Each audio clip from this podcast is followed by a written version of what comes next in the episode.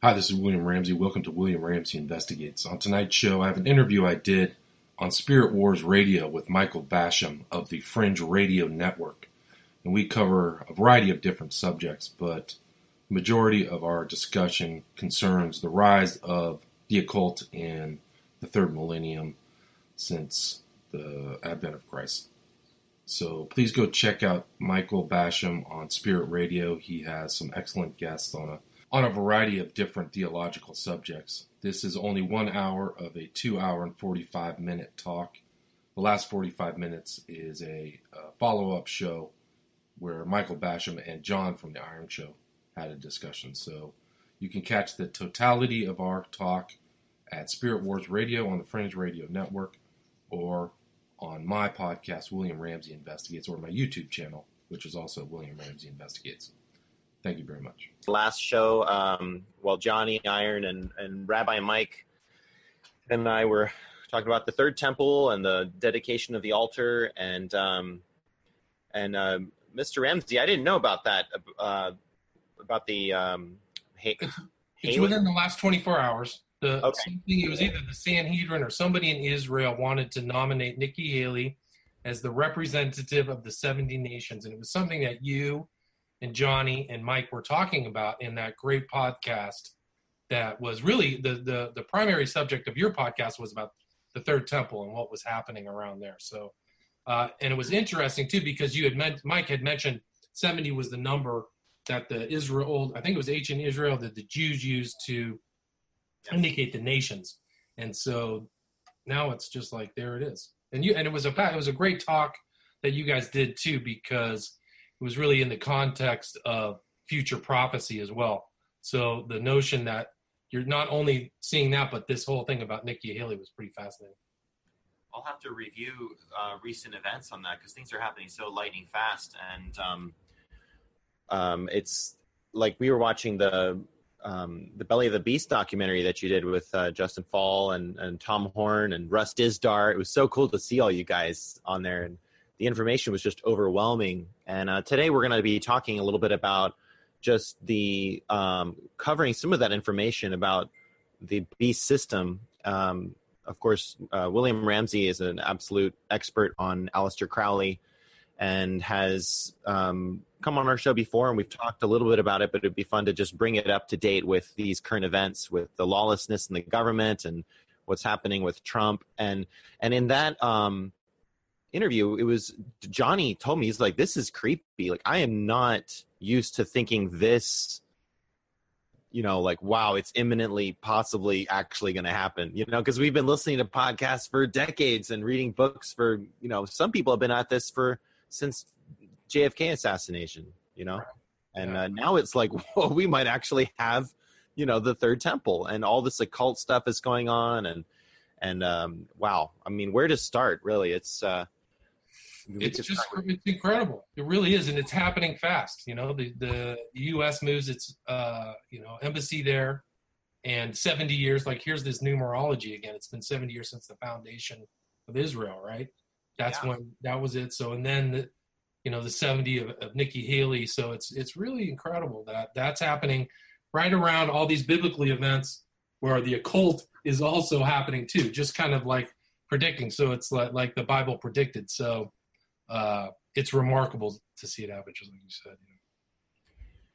Do you agree with the uh, pr- kind of the final premise, the final analysis of like the Antichrist being resurrected in George Washington's tomb, and and um, do you do you feel like the the information about Hilarion and and the dates of Hillary's birth and all that stuff? Do you think that's is that something that we should really um, watch out for? And um, I mean, is it is it theory or is it like okay, wow, this is like ninety nine percent probably what it is? You know, tough, especially consider your history with, with, But I will say that those guys, both the Clintons and the Bushes, you know, obviously have grown grown up through the Yale, you know, Skull and Bone Society, and there's some type of affiliation. And there's rumors that George Bush Senior, who just passed away yes. um, on the fifth, he was he was Clinton's handler when Clinton was at uh, Oxford studying as a Rhodes Scholar, right? So you see the super elite stuff, yeah. And uh, a great movie about this kind of thing was actually a Polanski movie called The Ghost Writer. It's really fascinating because the lead character in that, and there's a lot of numerology in that movie too. Polanski is definitely clearly occult uh, oriented. Not only is he a criminal, convicted criminal, he was actually uh, convicted of pedophilia. He just never got. He skipped on sentencing. They didn't have enough bail on him, and so he skipped out of the country. But Polanski's thing, the uh, the central character is actually basically like a pastiche of George Bush Senior. But uh, the whole thing about Hilarion, getting back to your position, it's hard for me. It's hard to to say that that's um, that's all the truth. I you know, but I will say that they're heavily involved in the occult. You know, and he was. It was fascinating too. If you watched the George Bush Jr. Uh, memoriam when he was talking about his dad, he said, "My dad was the brightest of a thousand points of light." So he makes this incredible occult reference that goes back to Alice Baby, Bailey, Lucis Trust, all this stuff. So um, you can see this new, and George Bush said the New World Order is coming into view, and it really, it really is. He was really telling the truth, and it was an ancient dream. There was that famous speech he did 11 years to the date of 9 11, September 11th, 1990, where he put all those code words in there. It's coming into view. It's an ancient dream. There's a bridge to a new world you know, so they use this rainbow bridge uh, symbolism. Yeah. So, you know, it's interesting for you to start out this out where you're seeing these heavy duty biblical prophetic things happening yeah. as well as the occult, you know? Um, so, yeah.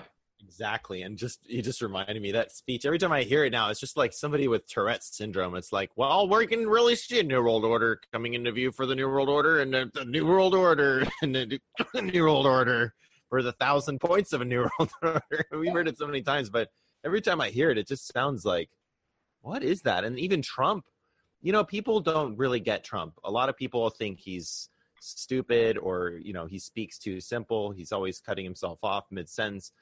He's very smart the oh, way that. No, oh, hi, Kitty. He, he knows. hey. He always knows when I'm on the computer, I'm not moving. So she oh, can, yeah. He's figured it out. It's like a sixth sense you can come and say hi. Anyway, no, it's really yeah. true. You notice that he repeats himself often intentionally. He does that to to emphasize his point. So his right, he knows he's got rhetorical skills. He's repeating himself, in his audience, he's not trying to talk over intellectually. He's just trying to reach his audience. You know, so I I think that he's been around for so long, and he's really kind of an American yeah. beat scion of a rich family who hobnobbed with all those people and gave them money. All of his antagonists now you know, so you know he knows the Clintons very well. He knows everything. He knows the murders. He's very aware of the. I believe he's very aware, just like Jones, that of how these guys commit, you know, assassination, have false mm. flags. Well, I was bringing that up to say too that he's like, what was that thousand points of light? I never got that. What did that mean? Of course, she knows what it is, right? You know, but he brings it out there to kind of show them like I know what you guys are doing. Like I know what's going on here. You know. Oh yeah. Well, he say he says stuff he doesn't let it out. Like he says, "Oh, I, will start releasing papers because he's got all the docs probably that you know were stuffed away." And if you if there in recent news, there's all these whistleblowers that are starting to come out about the Clinton Foundation. So you're gonna, I would suspect you will see future. I predict there will be future whistleblowers with all kinds of information they're just waiting for the right time. Sessions is gone. There's yes. a new there's a new sheriff in town. This guy Barr, and the you know the interesting thing about the Huber thing. Huber was appointed as a special counsel out of Utah to specifically look at the Clinton Foundation, and they had a meet a hearing on the Clinton Foundation in Congress, and Huber didn't show up, and it was very auspicious. Yeah, it was really remarkable because it was almost like it was a it was a stratagem just not to tell anybody what he has in his hand you know? Like no no visual and just keep people sweating. Yes. And so i'm still thinking there was a guy from the and this is an interesting story too. I wish i could remember his name. But he came forward information. The fbi went to his house and absconded with all of his computer information and everything and just took it away from him uh, right. and the rationale was is they want to keep the evidence alive so it'll be interesting to see if that guy pops up again. Um, but yeah, so uh, Trump is very well informed, and I think he knows what's going on. But I think that he's like we were talking in the pre-show. He's a little bit too much like Kennedy. He actually thinks that he's the president of the United States. Well, I've I've had numerous um, just prophetic dreams about this, and so have many other people. That when he became the president, it was really our chance to be the president and to start taking action and to start actually getting involved with politics. And um, I think anybody that's able-bodied and has uh, the background should consider themselves a valuable asset to kind of getting into position and, and working in these different agencies. I don't know if, how much you believe in QAnon, but he was saying like, look, if you guys want to join the FBI or the Secret Service, there's there's a fast track for patriots going on right now. Like if you guys have been following Q and all this, like we're gonna help get you in. Like we need we need soldiers. You know, it's pretty cool. that's cool. I I have not followed Q, but um, I would suspect that's the case. I mean, if you look at the FBI, the top 10 people in the FBI pretty much are gone. Comey's gone, all these other Strzok fire people demoted, and it shows the level of corruption at the very top, which is really terrifying. And uh, I'm surprised, you know, you can tell that there's two levels of justice in this country because Comey has leaked all this information. He was involved in the original dossier that started the dodgy dossier that started the Russian investigation, which is now at like the two year mark and it's kind of like a feint, you know. He was involved in all this this shady stuff, and, and looked over the Clinton, you know, Hillary Clinton's email server, which you know she had special access programming information on there, like the top secret. You have to go into a room and abscond with that. What she doing with that? She never got busted for that. So, um, you know, I think, yeah, it's just incredible that these guys are that corrupt. I mean, I, I would assume, oh, there's a future for anybody. If this girl uh, Octavia Sanchez Cortez or, or Ocasio Cortez can become a member of Congress, anybody can. So I would definitely agree with you. Anybody who has even an inkling of wanting to be in politics should start now. They're a patriot too. Well, it's good to have your um, your green light on that too. I was a little suspicious at first because so many people are saying no, Q is definitely oh he's working for the bad guy because some of the things that he said have been misleading. But then uh, Praying Medic recently was on Daniel Duval's program, laying it out. He follows Q to the T, has a great YouTube channel that's just exploded. Uh, Praying Medic, David Joseph was on Supernatural show, Sid Roth, very trustworthy guy. Um, and he's like, look, no, there, there, there have been certain Q drops that were intentionally misleading for the enemy to think we were going this way when we're going that way. So that makes sense. I mean, it could be kind of covering, you know, your boo boos, but well, I think um, you have to see what is what is the real. Has Q really predict, predicted anything that's happened? Have they predict? They've said that she's going to jail. They're predicting something's coming, but what in real, you know, by their acts you shall know them. What really has happened in the time that Q's been dropping, and you know, yeah. all this speculation. What's really happened? Are they collecting? I'll believe it if they arrest her or they, you know, start putting people. And Huber comes in you know, that's when I'll say maybe this is all true. But you know, all right, yeah, I guess we're just gonna have to keep keep fighting and, and don't don't expect some shadowy government to take care of everything. We need to just right, think of ourselves like your show, your YouTube work, your interviews. William Ramsey investigates, awesome show, um, amazing guests, and I have some questions for you about some of your shows. Okay, but um, just uh, overall, like your understanding of Aleister Crowley, I haven't really been so acquainted with him until this year, and I'm realizing that everything, everywhere I go, the worldly people in America, they're just it's just do as thou wilt everywhere you go, all time, every day. You know, and anything that's under the law of God is considered hateful or you know anti-Semitic or whatever. Yeah, whatever. Anti- yeah. transgender, you know, throw out the words racist, sexist, homophobe, transphobe, whatever. Just throw the words out. That's what Christianity is.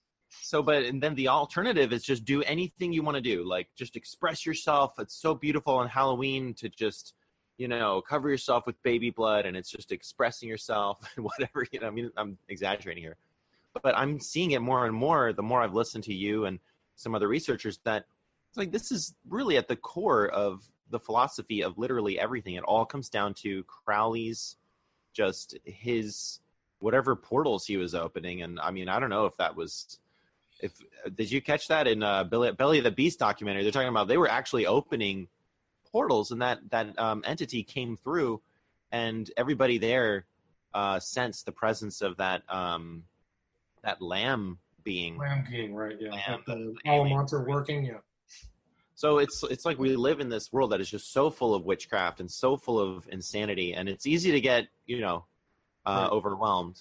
Hi, Mr. Sh- Mr. Sheldon Ford is listening, and we've got some awesome people on Facebook here. Joel and uh, Michelle, because she just left, but people are listening. If you guys have any questions for Mr. Ramsey, just um, Colton Ruiz says the beast system is intense and full of confusion. Amen.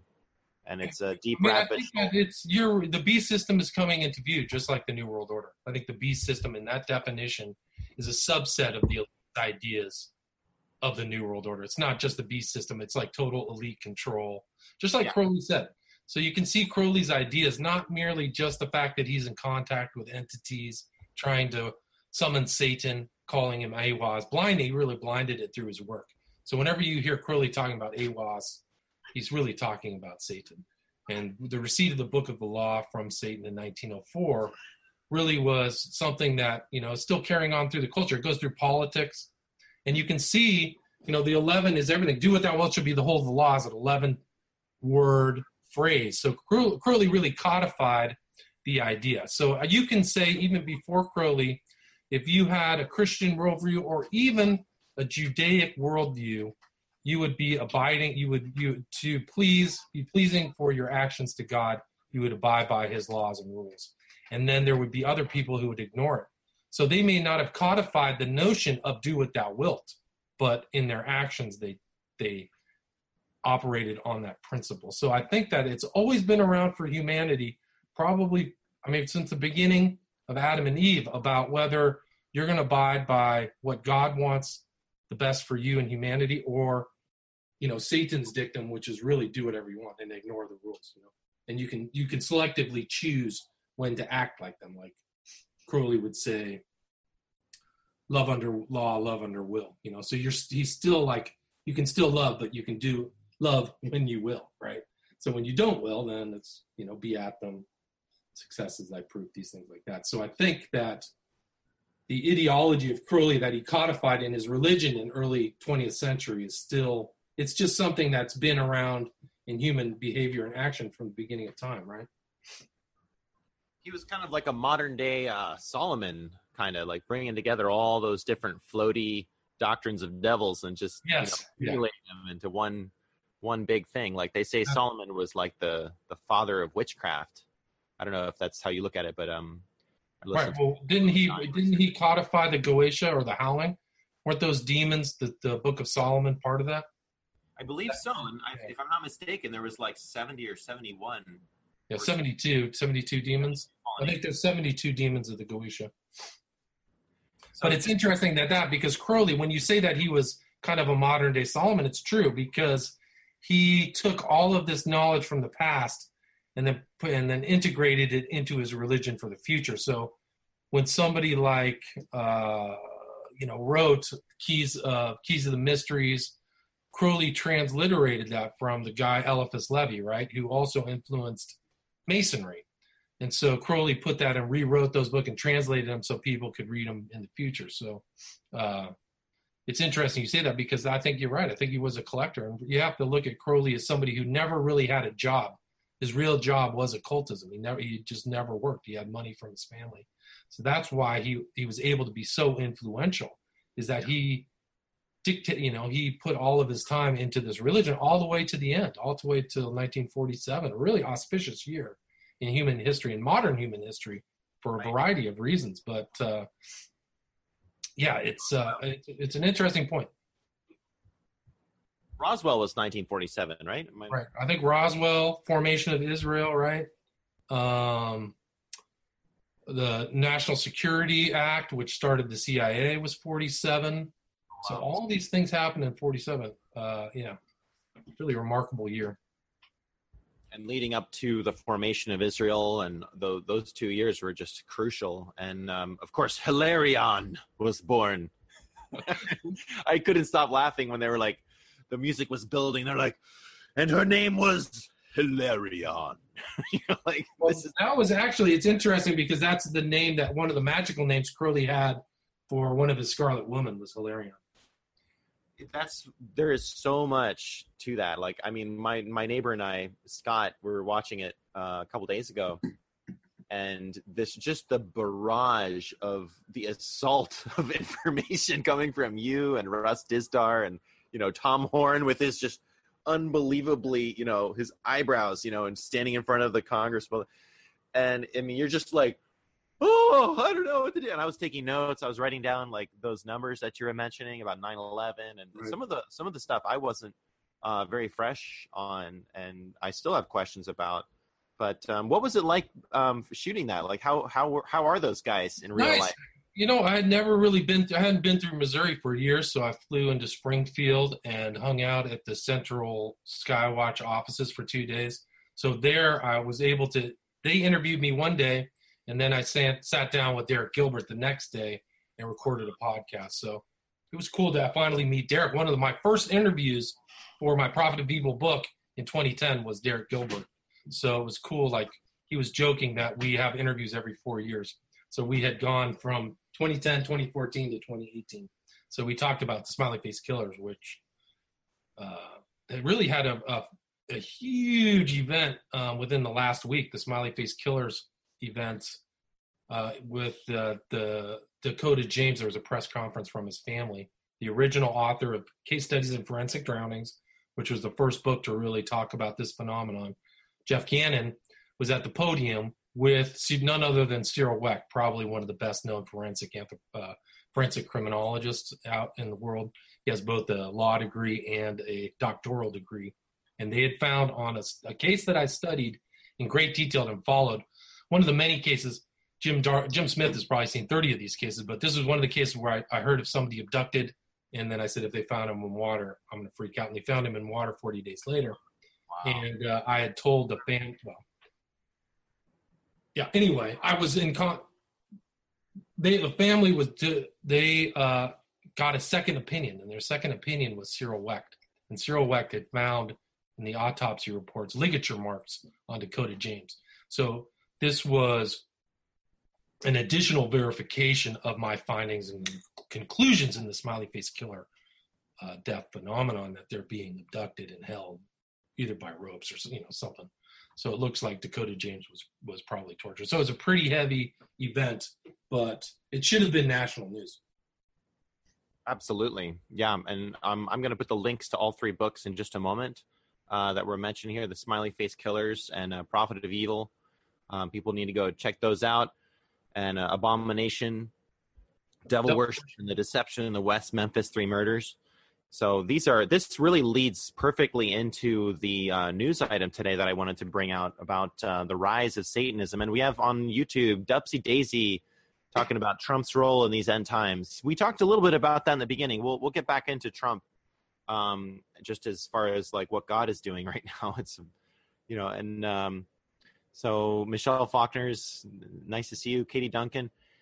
Amen. Recompense is upon the earth. But we gotta, you know, we have to be ready for some major action because right now Satanism is just on the rise, and uh, there's a lot going on at the same time. So it's very important to keep your ears open.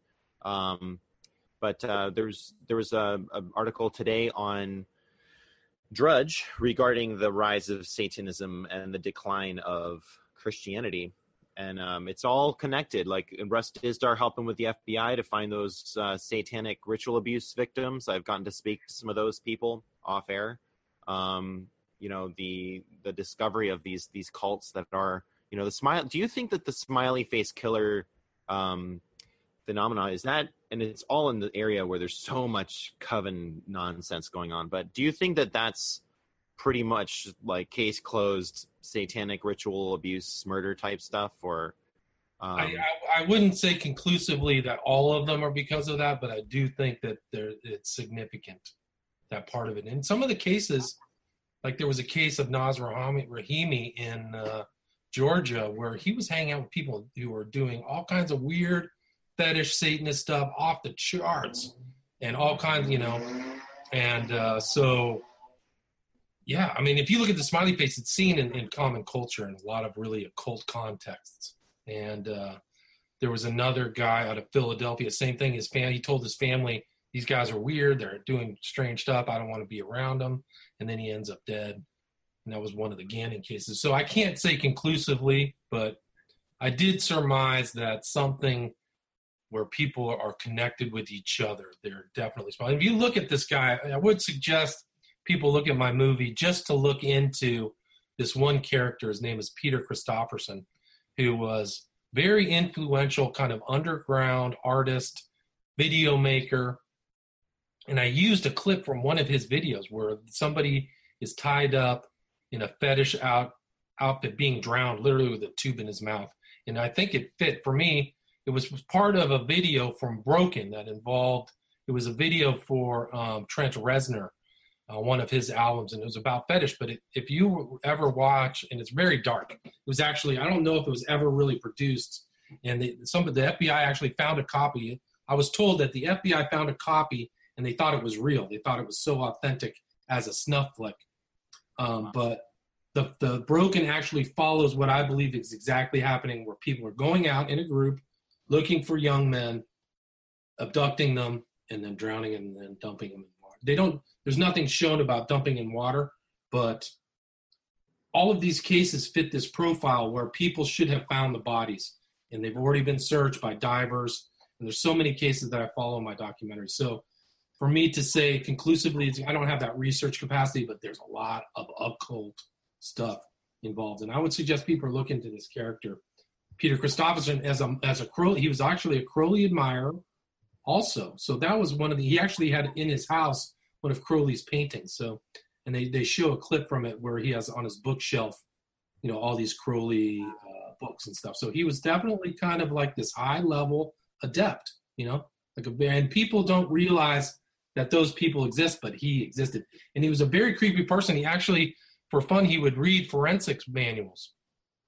So he would learn about police forensics. Like, how strange is that? So he knew how to trick things. He knew the evidence. He knew how criminal procedures work. He knew how forensics procedures work. His dad was a professor. So he was very intelligent. So just because people are intelligent like Crowley doesn't mean that they, they are good. You know, they can use that intelligence for evil.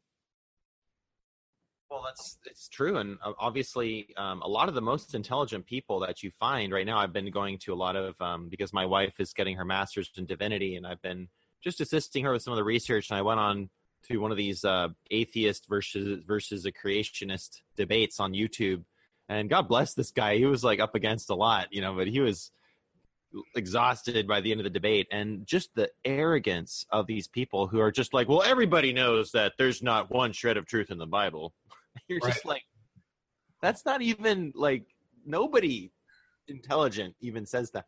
You know, oh, we there's accepted facts like evolution. Everybody knows it's it's totally true.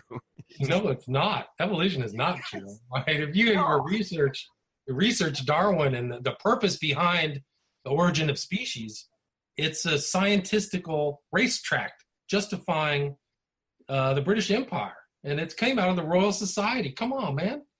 Come on, people. One of the reasons I love G.K. Chesterton's work so much is because he traces back to the beginning of evolution. He's like, look, I don't have a problem with the theory, but my problem is how it's been so artificially, you know, racetracked into modern everything now. Right. So it's not even like in that. It's now become a matter of politics, sociology. Right. That it's not just a mere kind of like uh, physical science in a way. It's like right. ideology behind Darwin and nobody ever talks about the origin of species, and they don't ever talk about the subtitle, which is the struggle for the favored races. No, the the battle for the favored races and the struggle for survival. Right, so it's like a racetrack. Yeah, right. the full title of Origin of Species. Have you ever seen Darwin making the sign of silence?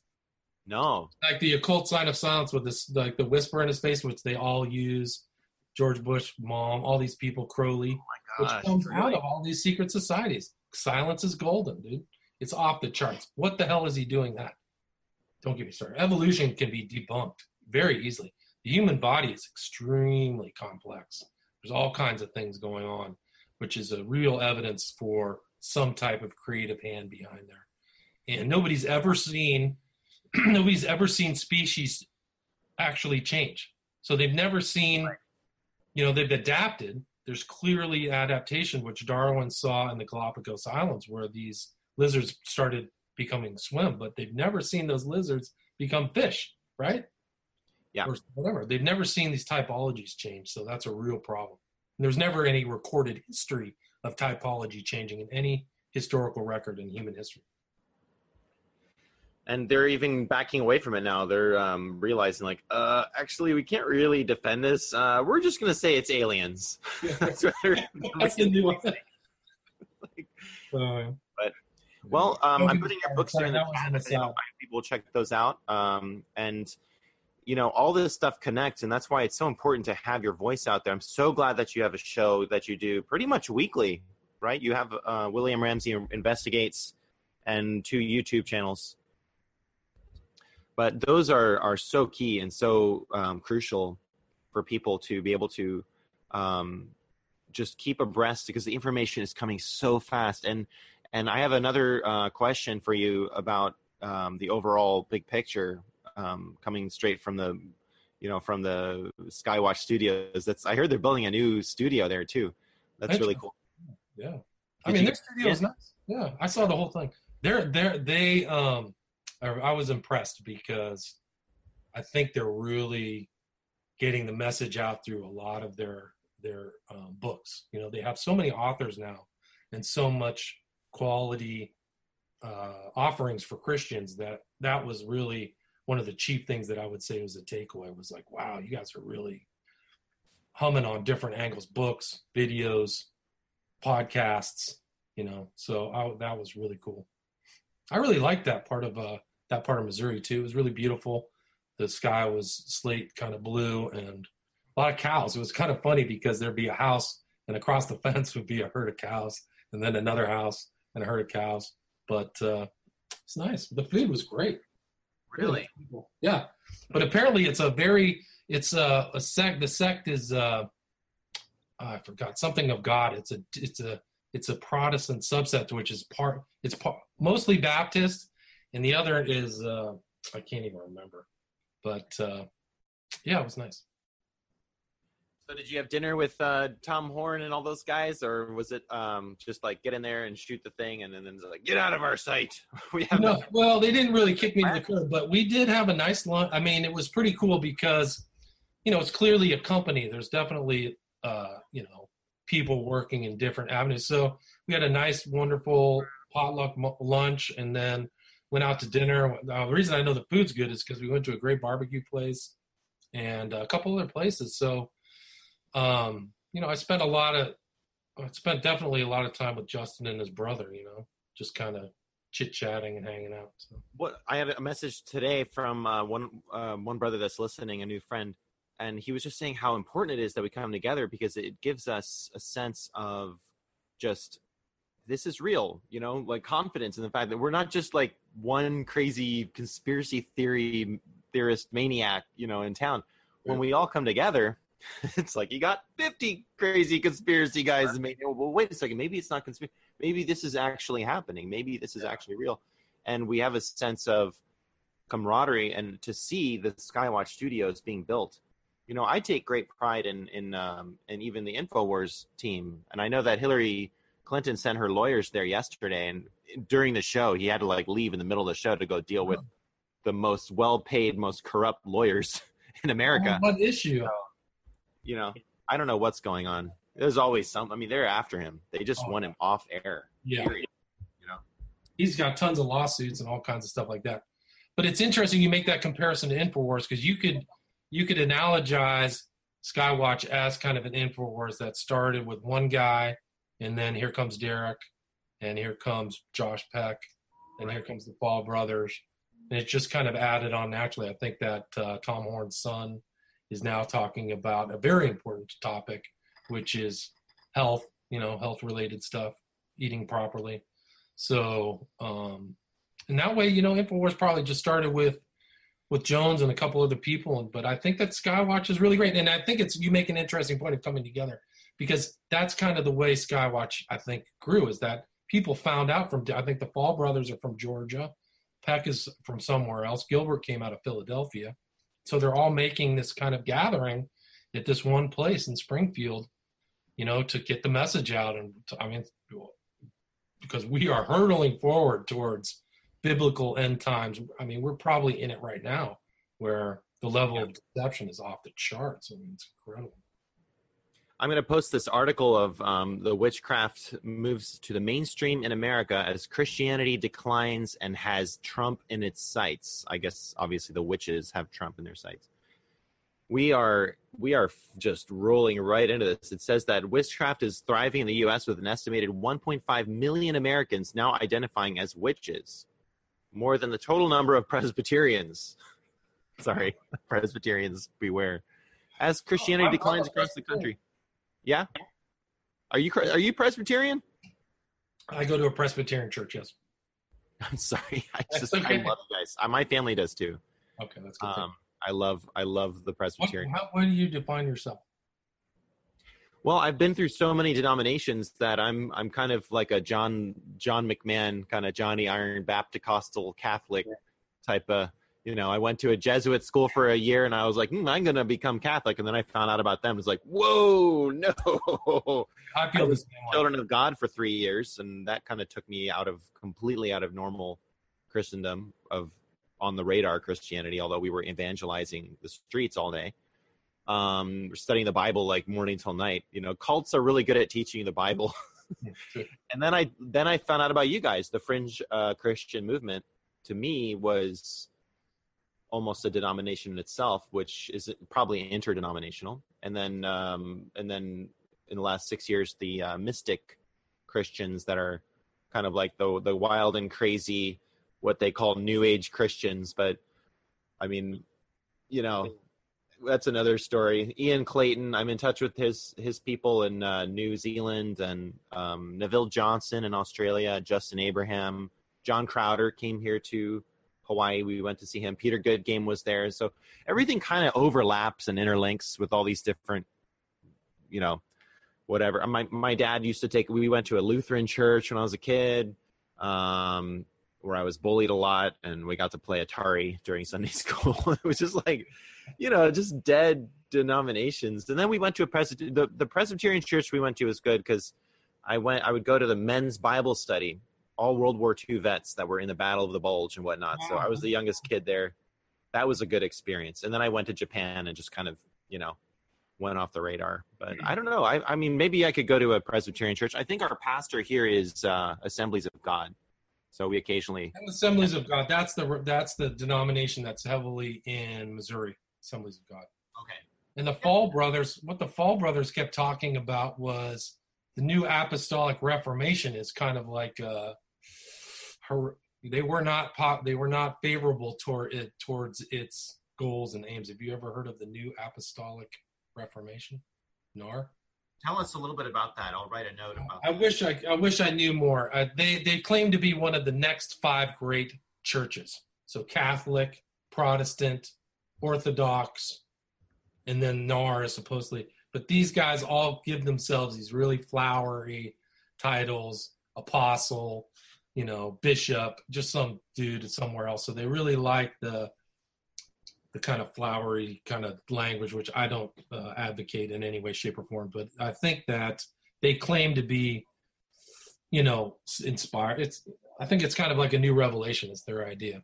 I wish I knew more about it. You have to get Justin Fall in here and talk about it. He can go, he can talk to you for an hour, hour and a half. Good, but I was like, "What's NAR?" He kept saying NAR, and I didn't know it was an acronym. I was like, "What are you talking about? NAR?" Nar. Yeah, but Our- new apostolic reformation. So, you know, I guess all these challenges are out there too, within with that within Christendom, within within the kingdom, and outside of the kingdom. You know, to kind of filter through all these ideals, ideas. Question, you know, and I don't know what the what denomination were those guys? Uh, what what what is Derek Gilbert, uh, Tom Horn, and all them? You know, I didn't ask, but uh, Justin is a pastor's son, and I think he was a Baptist. I think they were Baptists. Okay. So he kept calling calling him his uh, pastor's kid. What was he calling himself? Anyway, so he has he's very sharp about the Bible, knows the Bible very well. But I, I didn't really I think it was baptism. You know, I just I think there's so much to be found in all the de- denominations, and I don't want to sound like a cafeteria Christian, but if you get to the heart of each one of you know Wesley and what happened with um, each core you know Holy Spirit outpouring, there's some good stuff to be found everywhere, and it's more about just like some people like to jump up and down, and some people just like to sing from the hymnal, and you know, and uh, overall, I just want to make sure that we Christians are walking with God. You know, that we have that personal time with the Lord and, and our relationship with God. And wherever you feel your spirit is drawn, that you know you might find yourself um, listening to a variety of different pastors online. Uh, Rachel Stevens, who's on the Fringe Radio Network now, she has a big YouTube following, and she's interviewed Josh Peck recently, Steve Bancarz, and uh, doing a great job.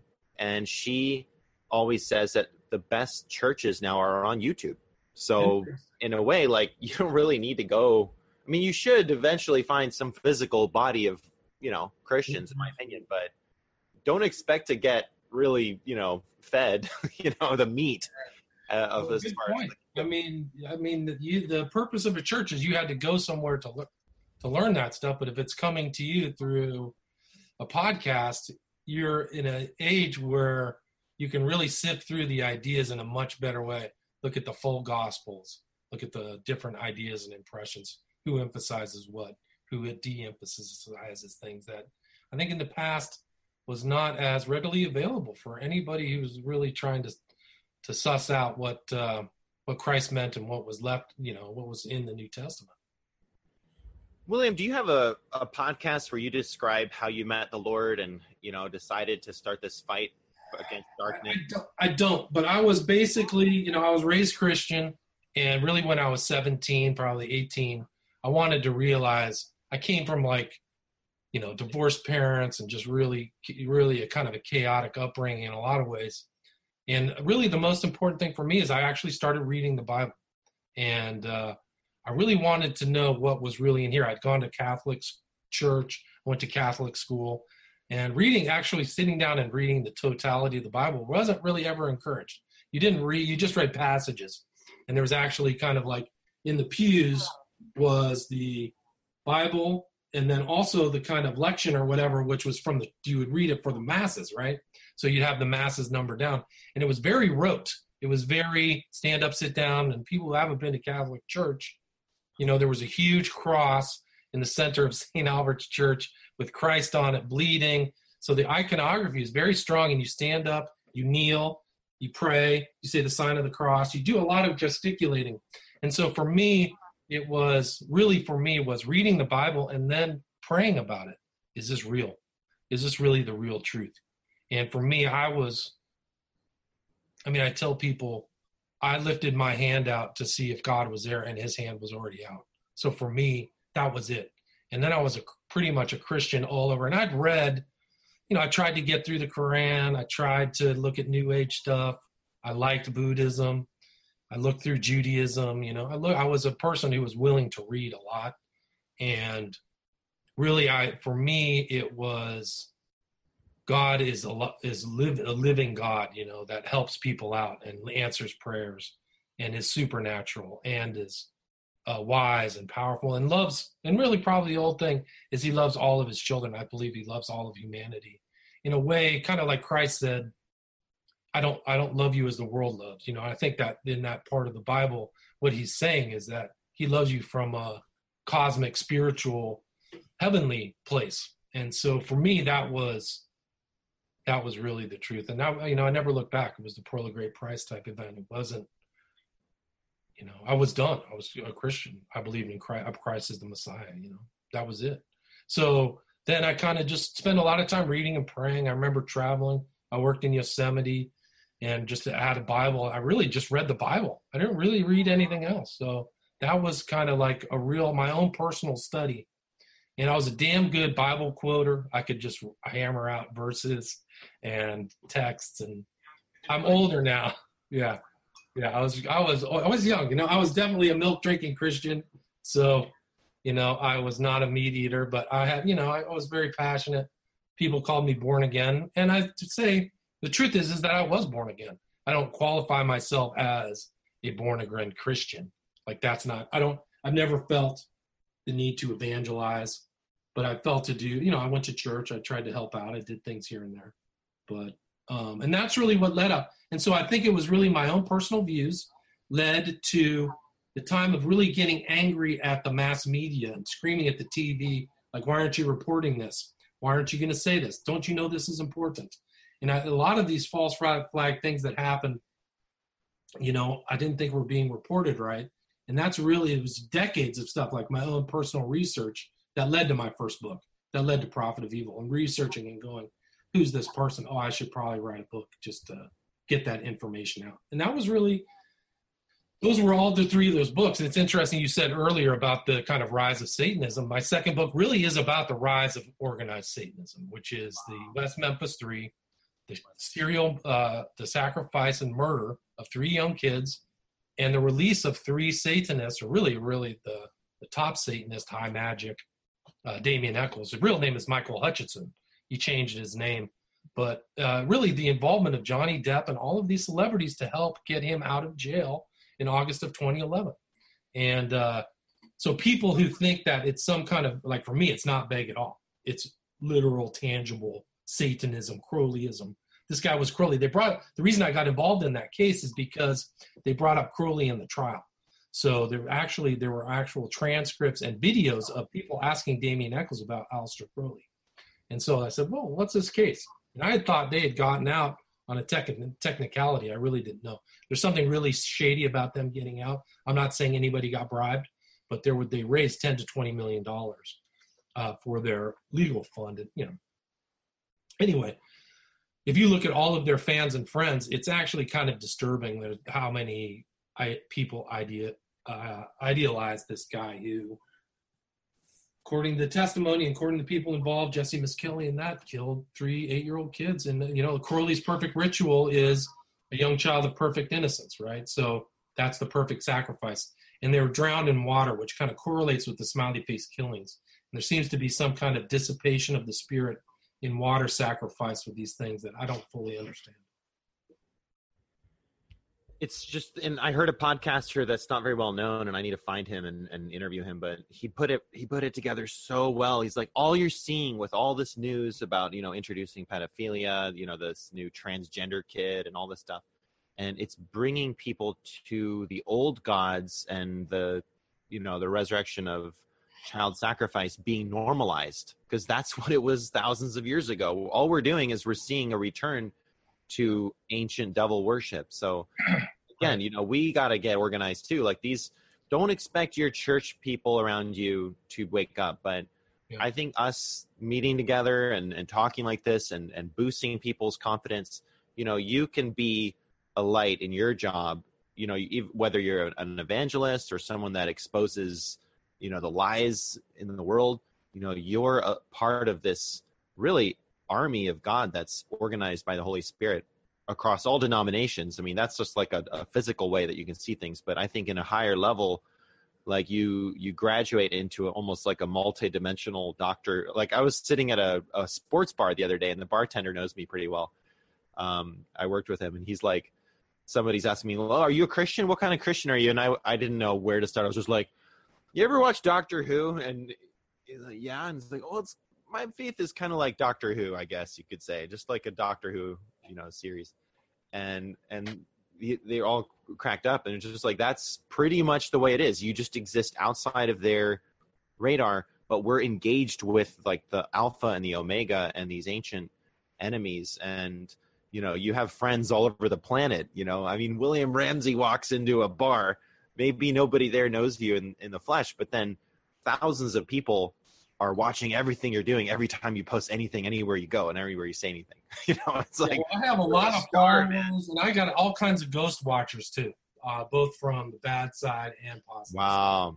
Tell us about tell us about that. How did uh how does that or can you talk about that? Like these uh you've gotten threats, you know, for for investigating the smiley face killers and others? Well, it's interesting because you know it's almost like I was seasoned or prepped to do this type of stuff because I go back to being in DC with the original death of Vince Foster and going through uh, you know extraordinary circumstances where people did not want you to talk the truth about his murder. You know, it was supposedly a suicide, and that's kind of the way the elite uh, get away with a lot of these crimes is mischaracterizing him. So Seth Rich is uh, robbery. He committed suicide. He, you know, he killed himself. So I'd been around these lies and I'd seen the machinations of both the police state and these political parties. So some of these things that are events are tied to the political, like the apex, the top of these political parties. So I think once I put these out, you know, I put out Prophet of Evil, and all these high level Crowley lovers came after me. So Michael Tsarion has posted on has posted on Amazon. I had another guy out of uh, Portland, Oregon, He was a high level OTO member.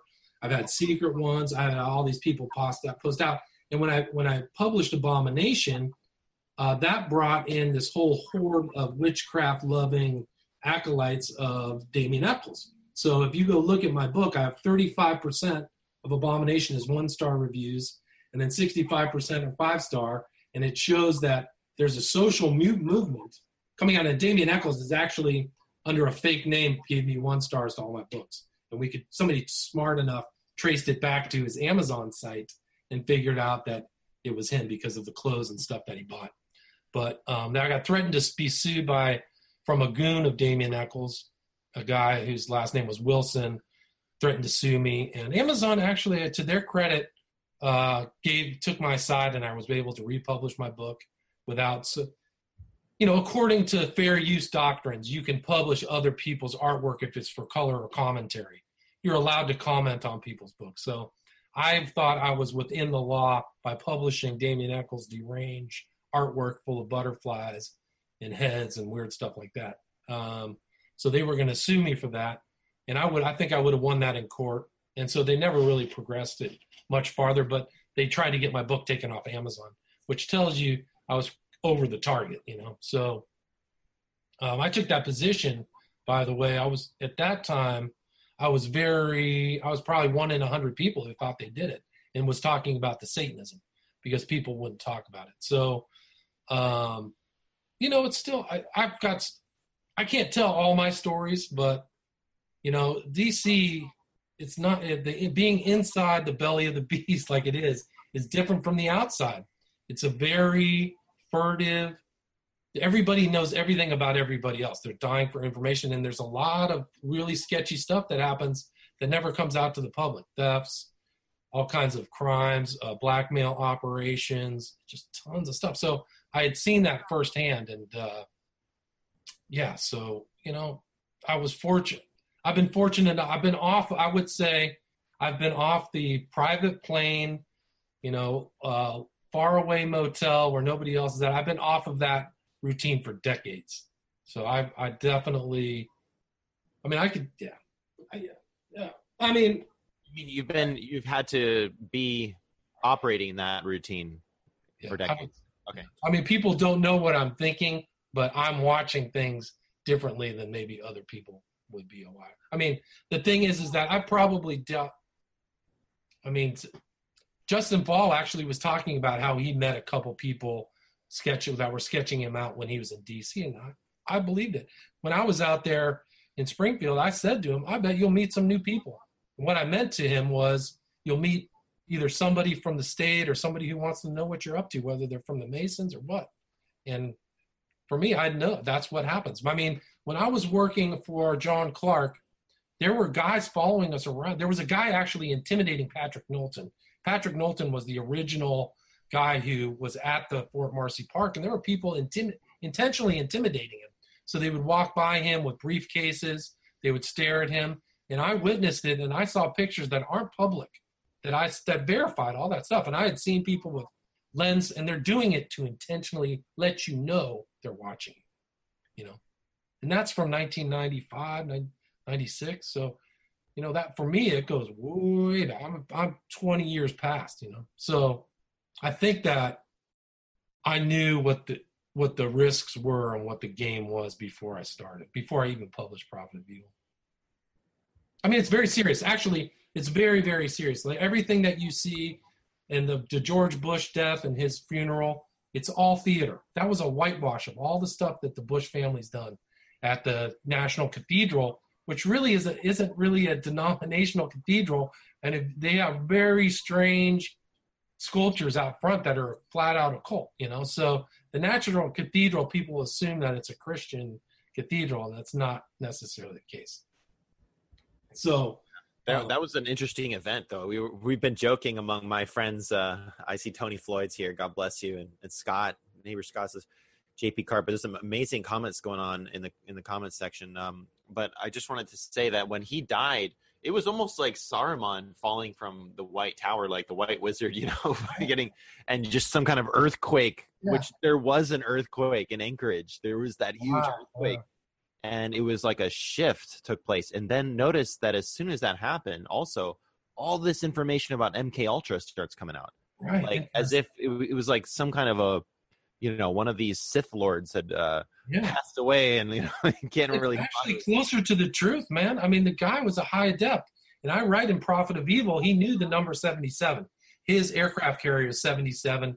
He wore a hat like the Fez hat, which is a seventy-seven, and uh, that goes back to Crowley's numerology. And seven is the number of the self-perfected man. So it's kind of like an occult way where you perfect yourself in a worldly way, not as a Christian way. So he knew it all. And you and I had talked about the thousand points of light and George Bush Jr. And I mean, the Crowleyism really goes through that family. If you go to 9 11, 11 is the number of magic, but also the New World Order. That's Crowley's number, was the number of transformation, tran that in 418, actually. Uh, 418 was a Kabbalistic number. And it's interesting because Johnny Depp's uh, movie Transcendence came out in April 18th. And that was about the singularity and the transformation of the world.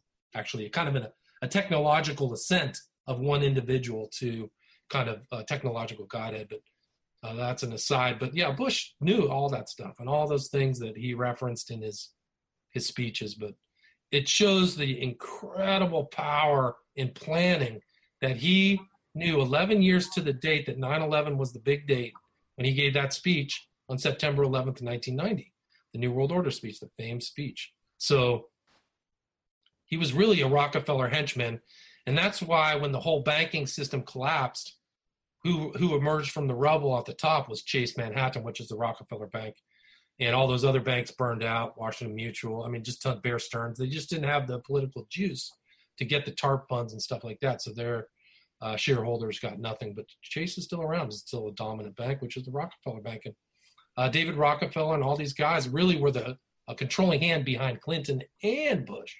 So they knew where the real power was. And that's the kind of power that can adjust laws, own the media. Money is not an issue because the Rockefellers are in deep with, you know, the Federal Reserve. They're one of the general shareholders of this money wealth creation bank. It's an incredible non-constitutional entity. So, um, yeah, Bush. You know, it's so true. Like it was really like a demon left the earth, and his power was immense and it, long, long standing longstanding. And he might have, some people speculated that George Bush Sr. was at the Dal-Tex building at, at Kennedy and shot Kennedy in the back, that he was one of the shooters. And he was, yeah, he was known as a big game hunter. You know, a lot of people don't know that, but that family uh, had that. So he might have been one of the one of the three or four assassin teams uh, at the Dal-Tex, and we know the public know that he was in Dallas the day of the big you know operation uh, November 22nd, 1963. So, um, yeah, it's really incredible. And he's tied into so much stuff Castro and, and Cuba, all these Cuban killers that are around, uh, the death of so many people. I mean, if you read the, the Family of Lies, Family of Secrets, I can't remember the author's name, but some of those things about these guys just begging Bush for their lives, they got killed. Can't remember. There was the German guy from uh, Russia who was like sending letters to George Bush, and those letters exist. Like, I won't say anything, everything's fine, I swear. And then he got shot in the face with a shotgun. Ouch. Yeah, yeah. So yeah, it goes way back. He's, I mean, the Skull and Bones Network are still around, and um, that whole event. Like, did you see? uh Did you see Cheney staring at Trump? Like he was giving him the death gaze. Like there's a sequence. Oh, it's not a joke. He's like looking at Trump behind his back, like, and Cheney Cheney earned his stripes. What's that? It's like Oh, he was like, "Let's go hunting together." You know, Cheney Yeah. Oh yeah. so shot somebody by accident. By Yeah, accident. George Bush is an incredible figure and really kind of like uh, a Caesar type figure to the new Rome that America's become. It's really a new Rome.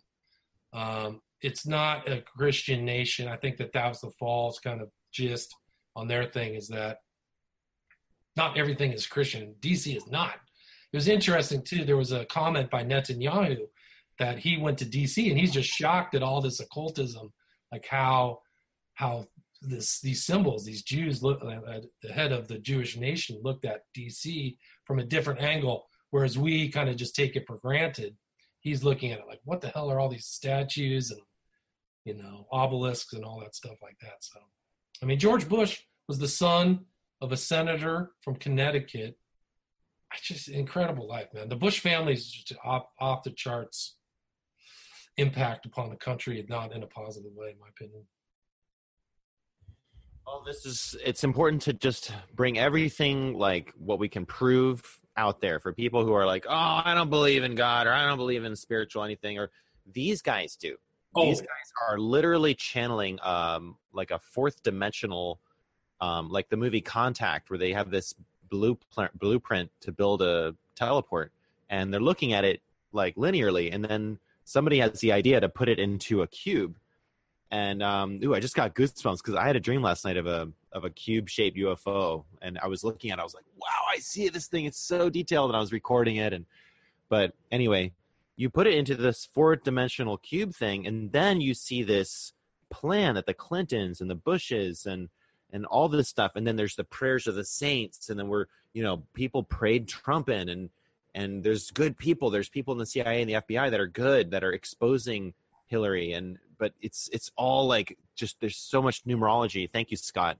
My neighbor Scott's listening, and there's so much of a need for people listening just to get involved in prayer to support by buying William Ramsey's books. That uh, we put the links in there. We're going to put them again at the end, and um, and just just support the whole movement in prayer. Know that everybody's got a very unique part to play in it. We're also kind of in Jedi mode here. You know, there's the fallen Sith lords and Saruman, and then there's Gandalf and there's Legolas and and um, you know, I I think Aragorn. You know, even just the idea of going into that mountain and and recruiting an army of spirits. You know, I mean, just try out of the box stuff. Maybe God is gonna he'll send angels to people and you know dreams and like it's always by faith. Like i wonder sometimes how much do these New World Order scumbags do how much do they actually know what they're doing? Or are they just following protocols and they probably have their you know they're like their astrologer that says oh it's uh, 11 we gotta blah blah blah and they're like okay you know just what i mean That's what do you think? question but you know if you look back in history a lot of these kings of the earth had people who gave them advice they had court astrologers wise men and there's people out there that we don't really know that they're 33rd degree Masons, but they're probably giving advice and counsel, and they're working together behind the scenes to create this new world, this thousand points of light. And it's interesting that you uh, brought up this cube shaped form because there there is the new world order is creating things. There's a tie between 2001, Kubrick's 2001, 9 11, the UN, and the Georgia Guidestones is that all of these Masons and all of these highs occultists use that same shape pattern, the ashlar of the occult. So then 2001 and the deaths were a superpower. And if you know how evil that symbol was, that symbolizes the UN, that actual shape itself wow. is is really uh, a demonic and like a 30 it's a uh, one author called it the ashlar of the Masons. So that's why the Georgia Guidestones and Kubrick's 2001 and the UN and the Millennium Tower owned by the, the Hiltons at 9 11, which is in the foreground of uh, the deaths and the sacrifice of 3,000 people. Oh, wow. And yeah, um, all of those are built on that same dimensional obelisk, not obelisk, it's really a monolith strategy. And I believe that John F. Kennedy, when he gave his famous speech about this secret society, the secret society speech that he gave at American University, when he described it as monolithic, that's what he was referring to. And you can interpret it in two different ways. And I believe that he knew that. that that he that he was leaving that as a recording for the future about these secret societies so people can get in. So look up the monoliths, look up at all those buildings. So when you say, are these people doing it intentionally? They're networked through occult orders, man. And Kubrick himself, 33rd degree Mason, that's what I found out recently. Him and Arthur C. Clarke, both pedophiles. Um, yeah, so it's incredible. Well, even just this, uh, the funny thing is that back then nobody knew that in about 30 years everybody's going to be holding one of these. and the monolith in 2001 just looks like a cell phone. Yeah. And now, I mean, you go around every, you know, back in the day, everybody had like different design cell phones, especially in Tokyo. You should have been in Tokyo in 2003. Man, they had such cool like swivel cameras and different colors and shapes, and it was so artistic and nice cameras that could swivel around. And and now everybody's got the same black monolith thing that they're just staring at, you know, and it's it's amazing. Um, all right. Well, uh, I wanted to just jump back into this article again, just really quick. Um, that it's like why are why are young this generation going into witchcraft? It says that the millennials are looking for spiritualism outside traditional religion. A hex centers on the notion that we live in a universe of chaos, entropy, destruction, death, decay, with a final ending of oblivion. Scientists are telling us. So the witch does everything for themselves. There's no other help in this universe of decay and chaos. If you don't get in the driver's seat, things will just get worse, the witch said. So, this is the big article from The Drudge. It seems like people are trying to take everything into their own hands and trying to ritual to hex Brett Kavanaugh. Maybe we can talk about that. But should we take a little break first, or um, do you want to just you, whatever you want. a second to use the bathroom? And want, yeah. all right, well, we'll be right back in just a few minutes, and um, stay tuned, everybody. Commercial break.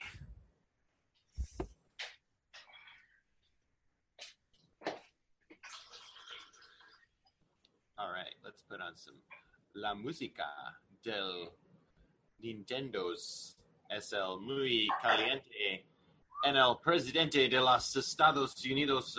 Okay, I can't speak Spanish.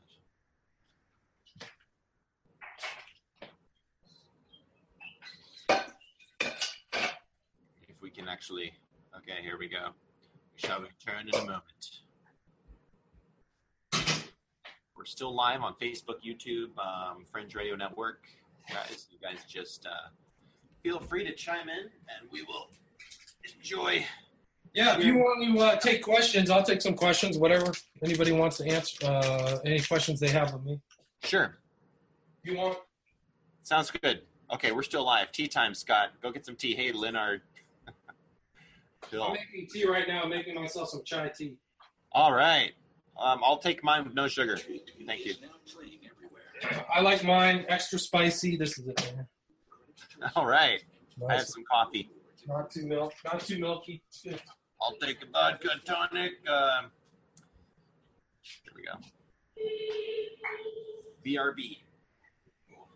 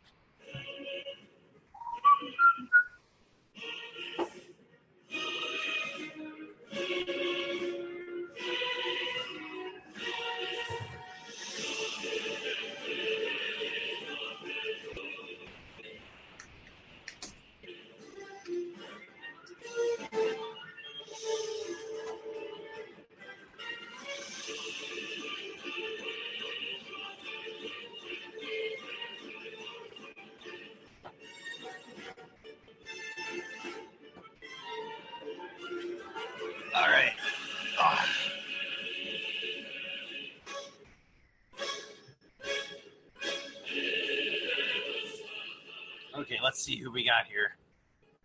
I want to thank everybody for listening live and commenting and um, just people praying for each other in the chat and just being good Christians. So Michelle Carmela Saldana, God bless you from LA, says we got to not forget about Star Wars. okay, you're right. so much to talk about in that. Um, Team Jensen says that there's a lot of Aleister Crowley stuff in um, Michael Jackson's materials. I didn't know about that. Interesting. Obelisk 77. He had a 77 on his like uh on one of his clothing he had. So he he, he was he was acquainted. And it seems to me that Michael Jackson must have tried to do some good. You know, in the '90s, he got a really nice and sweet, and then they killed him. you know, I mean, no offense, but like they they do not like it when you don't go along with their plans. Like, you know, 2009 was the year. It was all about Lady Gaga and like Miley Cyrus and you know, and then here comes Michael Jackson, and he's going to be singing about love and being together and reaching out and being friends, and you know, I mean, God bless his heart. Like at least he had some some sense to, but you know, they uh, the doctor. Did you hear about that? They they know that he was killed. Oh, so the doctor intentionally killed him? Yeah. Oh, I didn't know that. How do you know? How do you know that? Just look it up. It's it was Oh. already um, a kind of a suspicion when he died all of a sudden from just some medicine or something. Now, as far as I've heard, as far as I have seen and, and read, it was an intentional murder. Um, the media didn't want to make a big deal out of it, but it's just amazing. These stars, you know, they um, they of course they made a lot of money off of his death too. I heard there was something going on with like a lot of debt that was owed, and the uh, companies were losing money, and they wanted. Did you know that all these companies make money off the deaths of all those people? Cobain, Yeah. you know, all these guys make money once they de- once they die. People their sales spike because there's no more music. That's it. yeah. So Cornell, uh, Bennington, all these guys, all suspicious deaths, by the way. Yeah, yeah. So don't sell your soul and watch out. Like I mean, Katy Perry. What if she starts to try to sing, you know, Christian music again?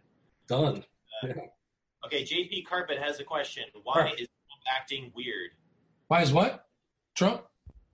What what's Trump act? Why is Trump acting weird? We were talking off air, yeah, a little bit about the um, the wall. What's going on with Trump's wall? A lot of people are getting getting confused. Even Michael Savage yesterday, and I had a miracle happen with uh, Michael Savage. Which I'll share later. Um, riding around Hawaii, um, but what, what do you think? What's going on with Trump? What's why is he acting all weird suddenly? Well, I think that he's got a lot of challenges. You know, he really is an outsider. He didn't have a political team. So I think that uh, that's making it difficult. All he has to rely on is his family, it seems like. And this investigation by Mueller has hamstrung him and all these other people, you know, who might be helping him. They're all going to jail. Manafort's in jail. They might be helping him. But uh, so he's under a lot of pressure, you know. I think that they're making him sweat a lot. And uh, yeah, he's uh I mean he's wrangling with these very powerful bodies, the Federal Reserve and uh so you know these these are very dangerous situations for him. I hope he I hope he recognizes the danger.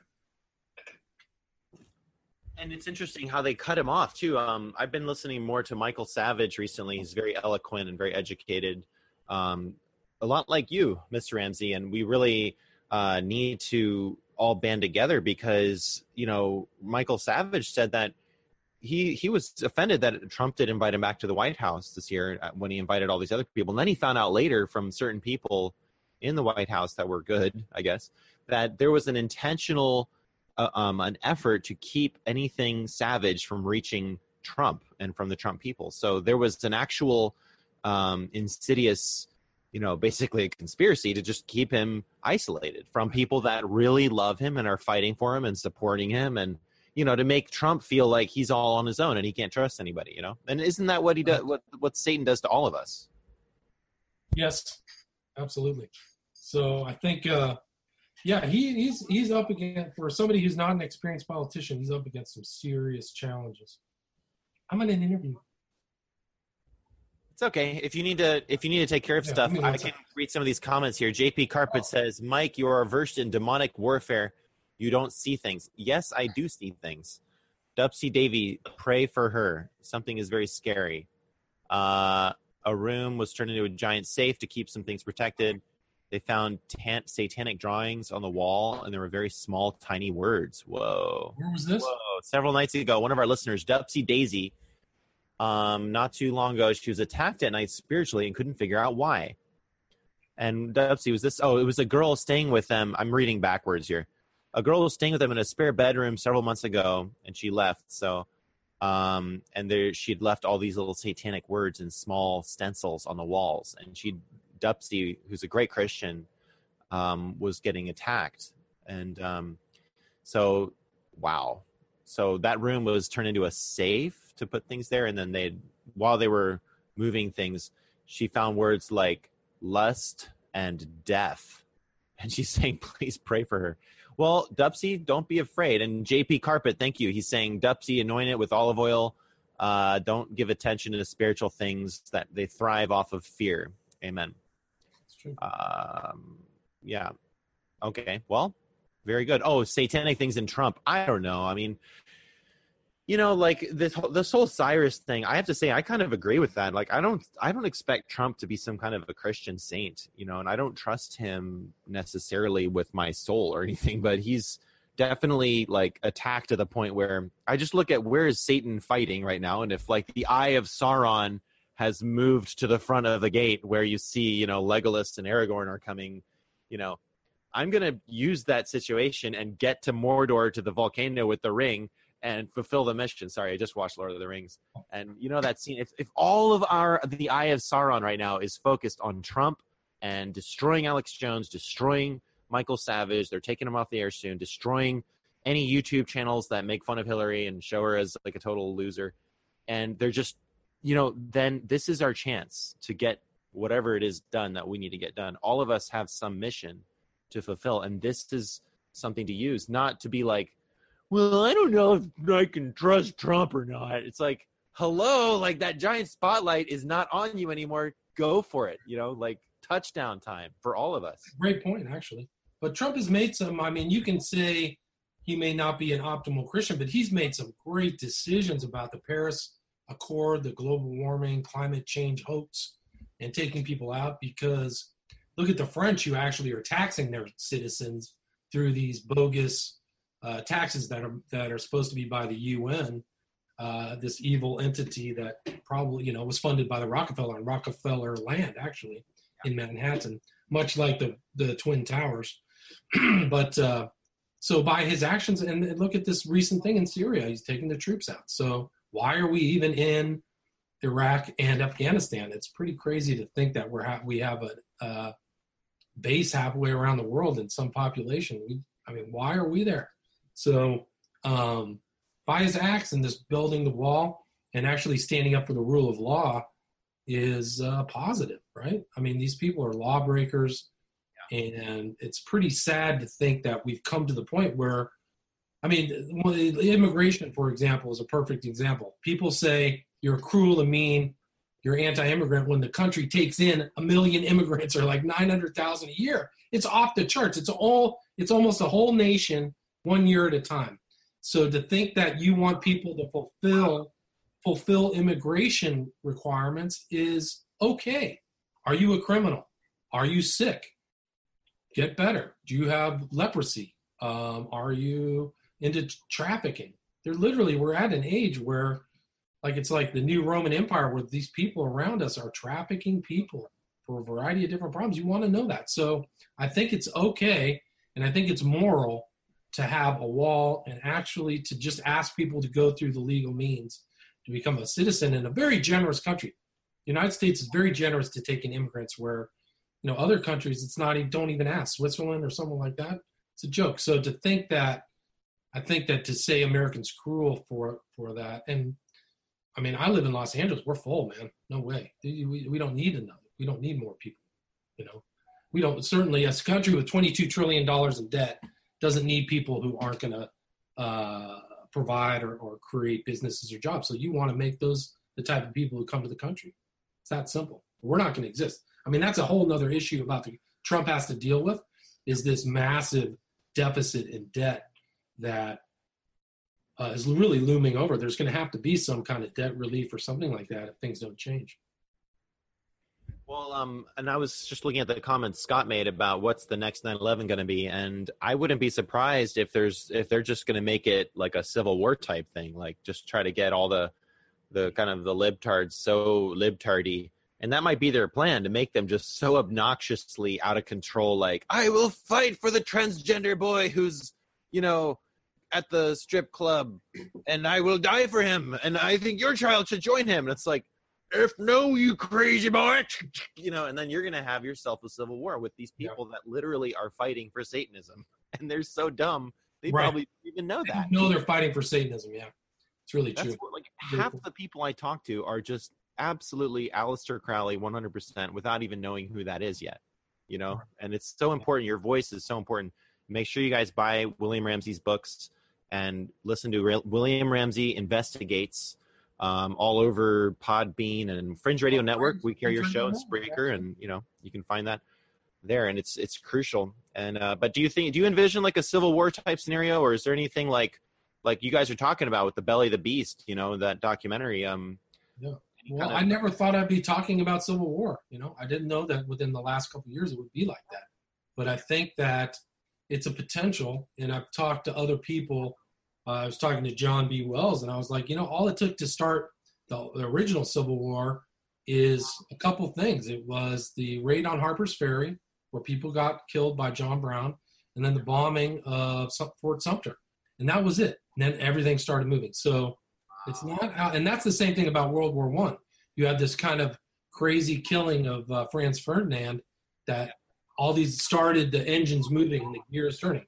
So it could even happen here. And they're talking about this lack breakdown of civility and this lack of uh, you know cohesion. Back when they had the left and the right in this country, they had overlapping interests that were still similar. And now those two circles have separated where they're not even they can't even agree on anything. Although I have to say they did agree on the crime bill that just got passed. So kudos to them for that. But um, I do think that you we could hit a civil war. Absolutely. I mean, can you imagine having to uh, subject your kid to sex education at six years old, or this whole thing where they're allowed, they're literally allowing people to have sex changes when they're nine or ten? It's insane. It's totally immoral and crazy, and uh, all this stuff that really I don't think people could tolerate to live with. You know, you want us to live, and then people fight for that. Like, no way, this isn't gonna happen. So um, Civil War, I would, I think that it's a potential right now, you know, and the country is really a difference between the urban and rural parts are not connected anymore. You know, there's an urban elite, and uh, you know, and then the rural people have this kind of traditional value, so they don't see eye to eye at all. And one of the problems with the country right now is we can't even verify our vote. So the votes, like Hillary states that she won the popular vote, the whole thing is you can't even you can't Tell me that's true, Hillary. Hillary follower, prove to me that all those votes were legit. So all the stuff that went down in Broward County, if you think that that's the only place in the country that's happening, I think those anybody who thinks that's naive. They're doing it in Chicago, all over California. When they did the primary with uh, Bernie, they took all the votes out and just threw them in the garbage, and nobody verified it. So that's a. Re- I mean, to think that this sophisticated, high tech company, uh, country cannot verify the votes, I think is off, off the charts and doesn't do anybody any favors in uh, you know thinking that the law is uh, is paramount. Yeah, yeah, yeah. That's one of the things that I wanted to mention too. And we're going to do a show uh, coming soon with Johnny Iron about the uh, the law in the Book of Jasher and just how there is this lawlessness that I don't think people really understand what's taking place with the LGBTQPTNXL1LTX apostrophe because it's not just about um, even only giving gay rights or pedophiles rights. It's really just not having any law. And if you look at the book of Jasher's account of Sodom and Gomorrah, it was really a, a group of people who, in that city, in those cities, were were given over to a love of evil. Like they loved to do horrible things, and it, there's no law. It was utterly Crowleyism on crack, you know. So, um, isn't that what happened to before the flood? I mean, it was the same kind of ideal. That's why God flooded the earth. It's the same thing, lawlessness. So I think that this growing law, lawlessness, they said the world will end and will resemble the days of Noah, right? So you're seeing this slide, rapid slide into that do what thou wilt lawlessness. And I think that that's disturbing for everybody. I mean, you're probably in the future, people are going to have to find some type of shelter, you know, like a Christian underground or something, some form of catacomb, you know, like they did 2,000 years ago. It's not outside of the realm of possibility.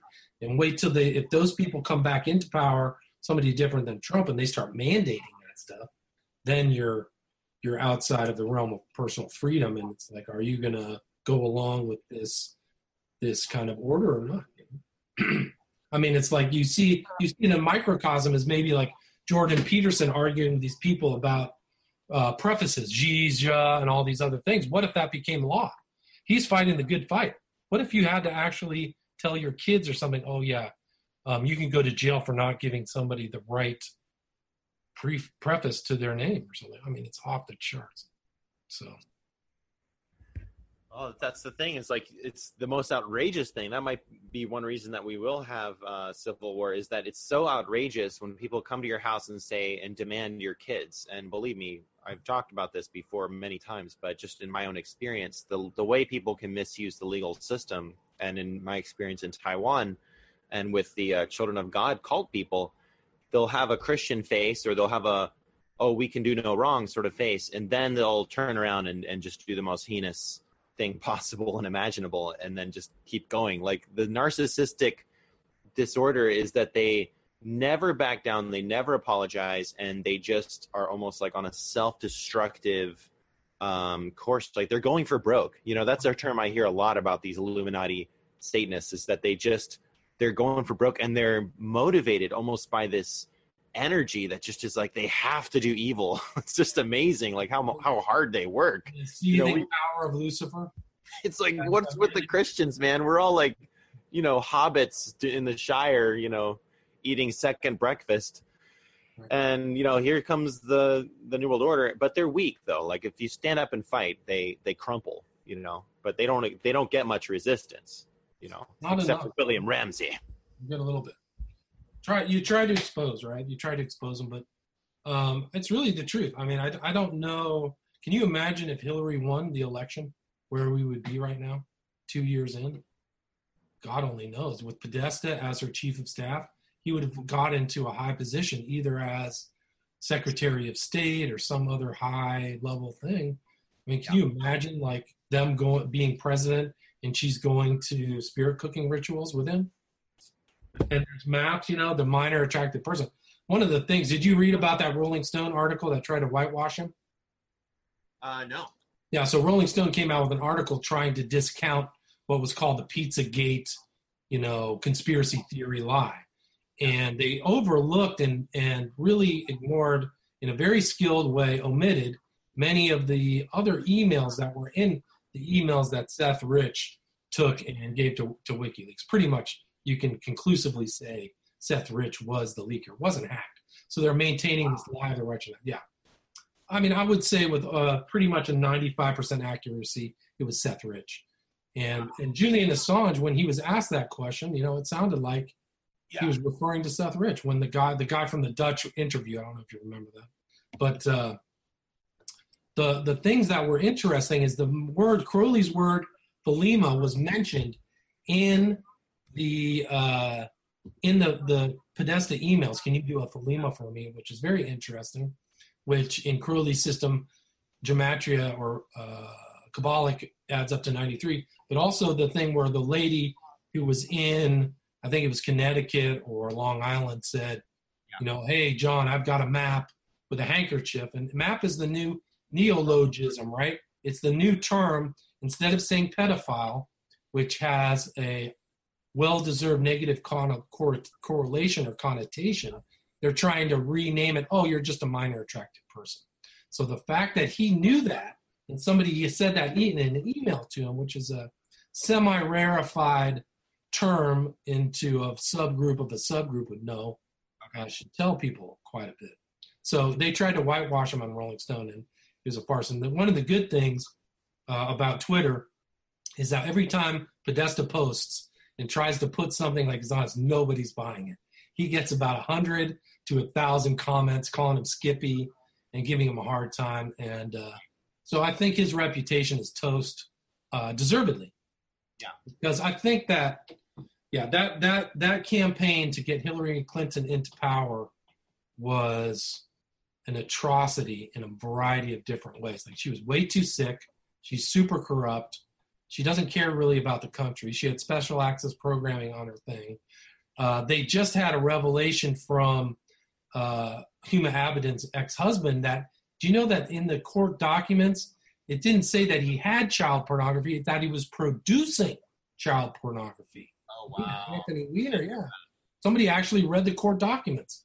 Wow. So yeah, so uh, really bad associations, and she never should have. I mean, I think she was just taking the bull by the horns and trying to get. I think that actually, the relationship with her and Clinton has always been her in the background wanting to be president, all the way back to the '80s, all the way back that she had Bill, and she might be the real brain behind Bill Clinton. And one of the reasons why Bill Clinton was so corrupt and so out of control was the way that she structured their dynamic is like okay you can just have seven girlfriends or whatever i'm gonna i'm gonna run off and do all the policy stuff and make all the important decisions. Kind of like uh, the relationship between the mother the bo- the husband and the son in manchurian candidate. You ever see that?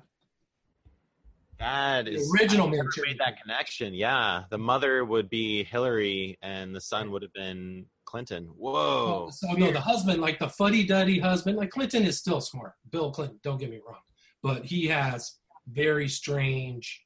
You know, he's he's not like uh, he's. There's a certain sophomoric immaturity about him, and I think that that possibly is encouraged by her, and that's why they went all the way. And that's all the Trail of Murders was always to cover up their reputation for her eventual presidency.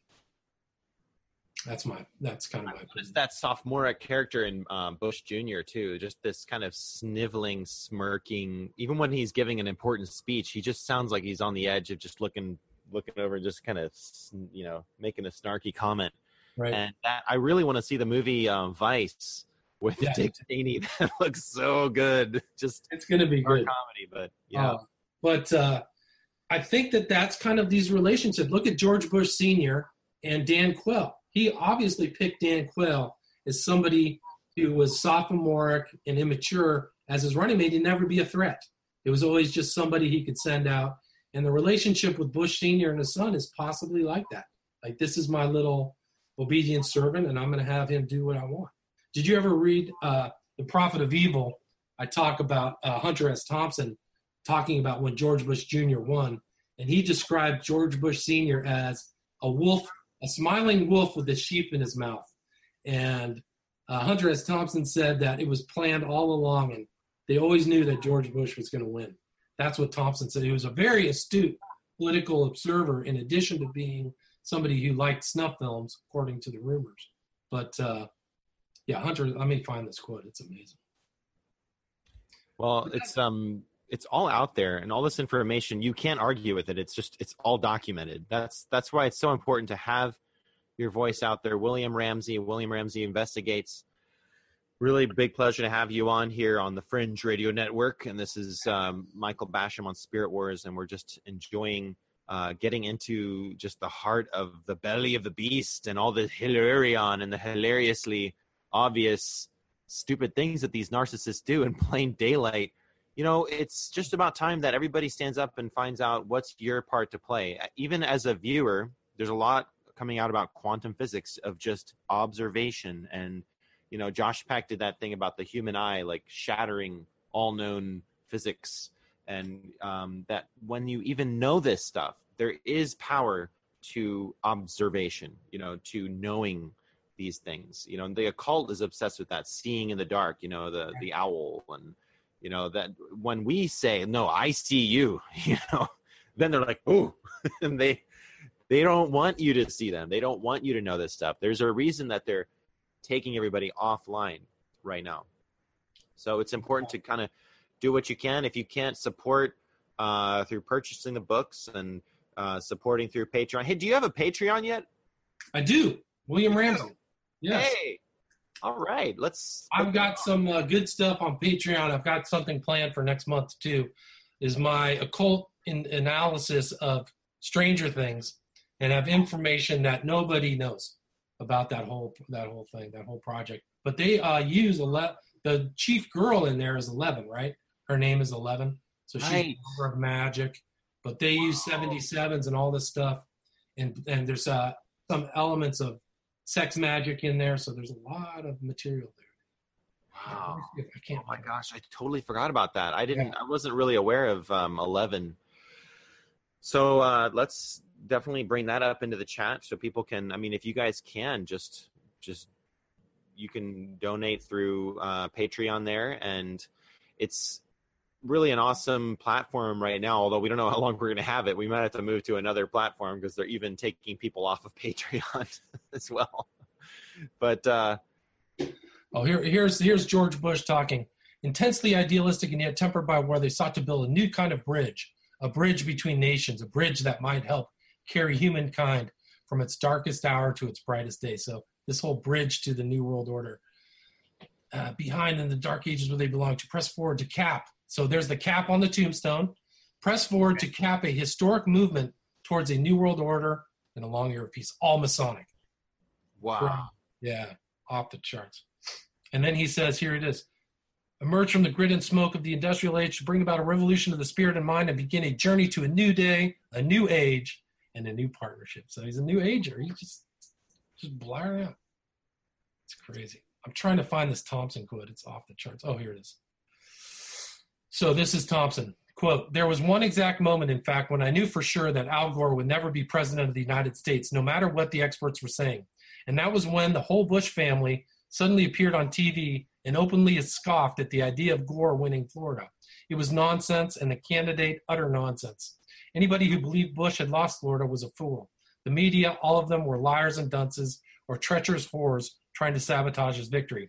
Here was the whole bloody family laughing and hooting and sneering at the dumbness of the whole world on national TV. The old man was the real tip off. The leer on his face was almost frightening. It was like looking into the eyes of a tall hyena with a living sheep in its mouth. The sheep's fate was sealed, and so was Al Gore's. The whole presidential election, in fact, was rigged and fixed from the start. Sure was. That's absolutely the way it's been. I think that's why a lot of people are so jaded. They don't think there's anything they can do. Yeah. And um, to realize that we're actually winning. um, it's like, Well, why? Trump wasn't supposed to win. Yeah, Trump wasn't supposed to win. This is not supposed to happen. Trump. I actually, I actually think that the Podesta emails were such a big I, uh, problem, and the spirit cooking through Jones and promoted by all these guys, that that was really the key to winning and, and something for Trump winning. And the reason I think that is because in this Rolling Stone article, they tried to make the position that it was the opposite of that. They said in there, "Oh, these were inconsequential, of no meaning to anything." But I think that the opposite of that was the truth, is that people could see the occultism, the spirit cooking, Marina Abra- Abramovich right in front of your face, and uh, they didn't like it. They didn't want that future for their kids That's or the thing. about and this whole dynamic of oh, okay, we're joining Satan, haha, whatever. I don't believe in God anyway. I don't believe in Satan. Whatever. We went to this Masonic meeting, and oh, there was a spirit cooking dinner.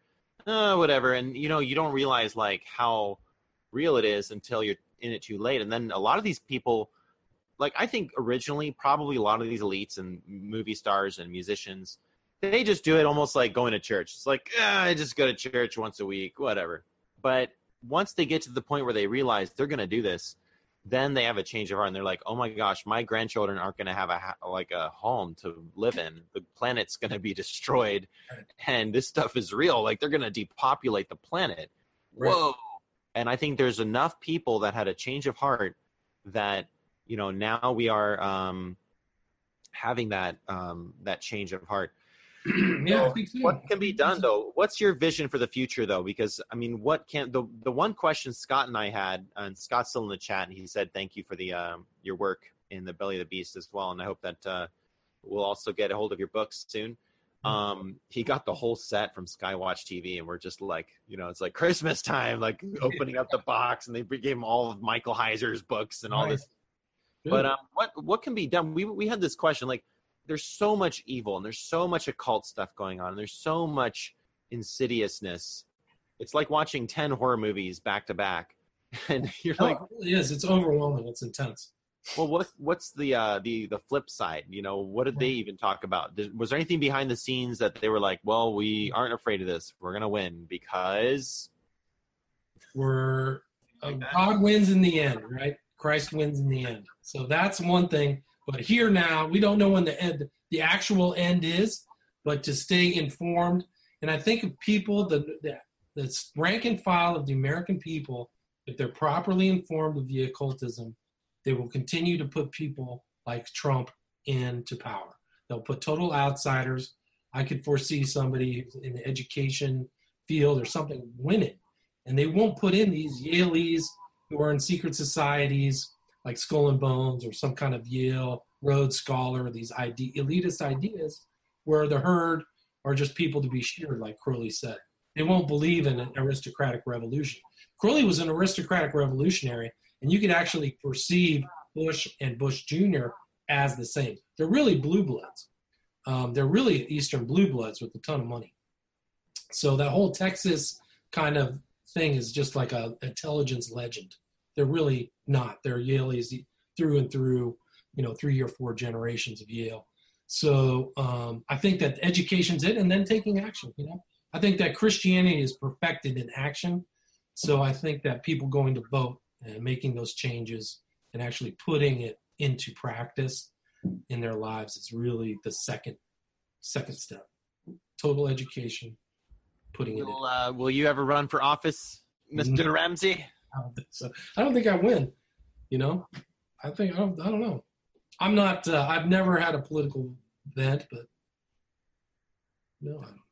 What if you could do this full time? Like, what if you were um, able to go ahead and do uh, kind of what Skywatch TV is doing? Would you be interested in in um, writing articles and Absolutely. going, you know, all the way with um, just media and everything that they do? I mean, we should probably have like a hundred Skywatch TVs if we can support those guys. Well, it and- sure seems like they're able to actually have a good audience, so that's good.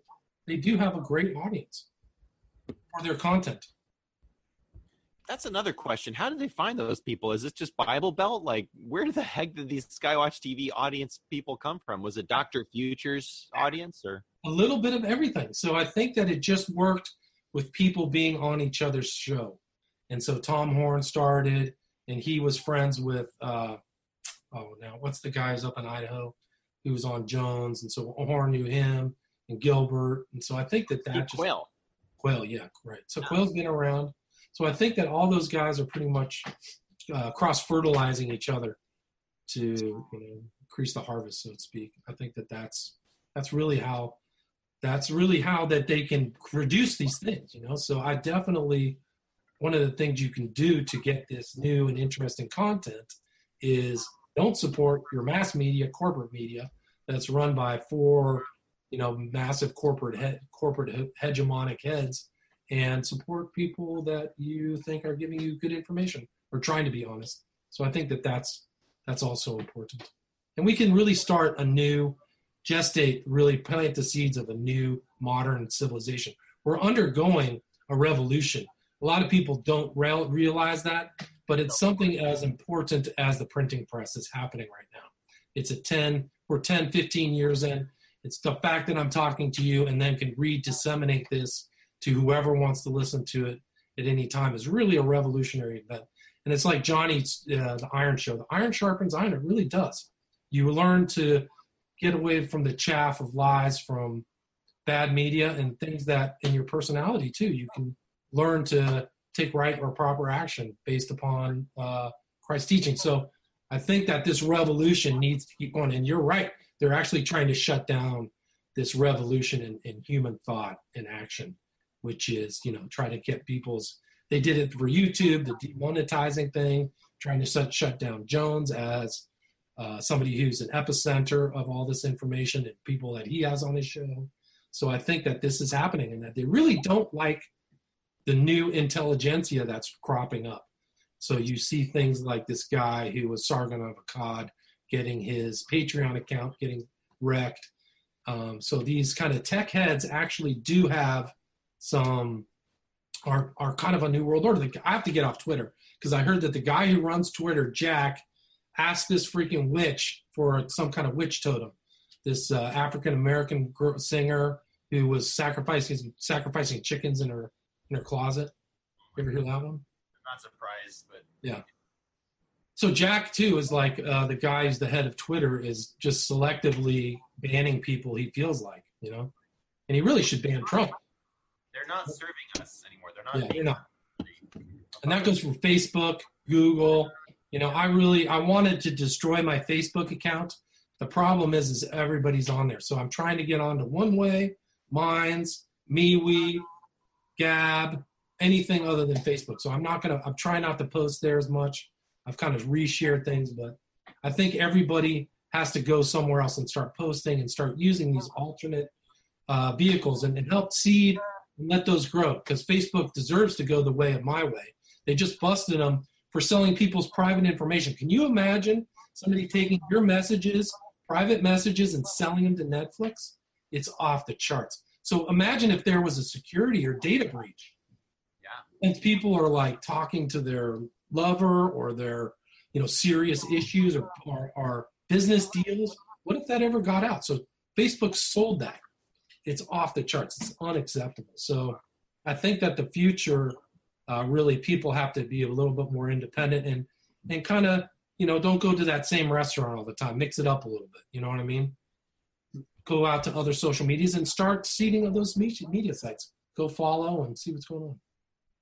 Well, I I want to thank you too for coming on uh, as well because you've been you're just one of the heroes of this whole War of the Ring, and we're also interviewing a lot of new names, a lot of people that want to join in the fight, they want to get involved, and we're all about bringing community together, finding that lone ranger out there in the middle of Utah that's like surrounded, and he's hardly got any friends except for you know podcasters. so putting those people on the air is one of our goals, and and you're really helping to to um, bring our show into a new audience as well. Um, I want to thank you for that.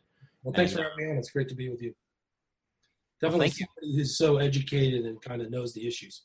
But to bring up your analogy to the Lord of the Rings, it really is like a fellowship. You're bringing in a fellowship of people from diverse areas, backgrounds, coming together and trying to, you know, fulfill this quest.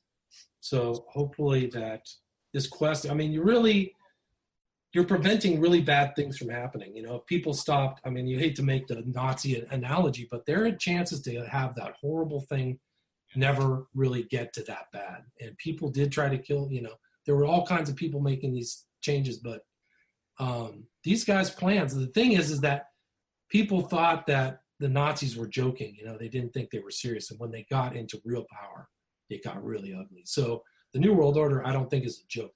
I don't I don't think the vaccines are a joke. I think that it's like a mini Holocaust what they're doing to people. So um, getting those words out, I don't trust the vac. I mean, don't get me started. If you're giving people a hepatitis C shot or whatever it is, it's just not necessary. So um, that's one part of it. So you got to having being educated, aware of this, but this uh, it definitely is a, a fellowship of people who say, I'm not going to take it anymore. You know? I'm not going to take it without countering it my um and just to do a shout out to my sister she has a really cool youtube channel called the road abode and she and her husband did this little living out of your van thing for a year and they went all over the east coast and um, they turned it into an art project and a pretty cool channel. And she told me we interviewed them a couple times and it was just like the people that they met all over the states there's just this other america that you don't even know exists there. And these are the people that voted for trump that are just quietly like oh, Trump's our guy. and they just voted. And that's why they couldn't believe. They're like, what? We don't control the universe? You know, Saruman and all these guys are so uh, Soros. What a great name for a dictator type guy. Such a, you know, and he is a Nazi too, unbelievably. He was still stole Jewish property and stuff. He said it was the most fun he had had, like taking people's property or something. Yeah. And he's the, he's the guy that everybody they're calling him man of the year now after he's done all this evil and tried to shut down freedom everywhere. And you know we've just had enough of this. We're all quietly waiting for something better you know? We're all Well, we can all, all together we can all do better. We can make a better financial system system. Without false weights weights and measures we can make a better educational system. We can make a better political system. We can make a better religious system. We can do we can do it americans are can do it. So i do think we're going through that process of thinking like what's the next step? Like just like you've been pointing out what is our next step? That's important. That's what people had to think about when they started this country. What's our next step? Okay we're no longer under the fist of the british empire. What's next? Well, we did go to the stars. I mean, that's sort of a big next step. Like, I look at these properties. My wife and I are looking at properties all over the states, and we're looking at like, okay, well, let's look at the coast of California. My gosh, like every single inch of it seems to be covered with mansions.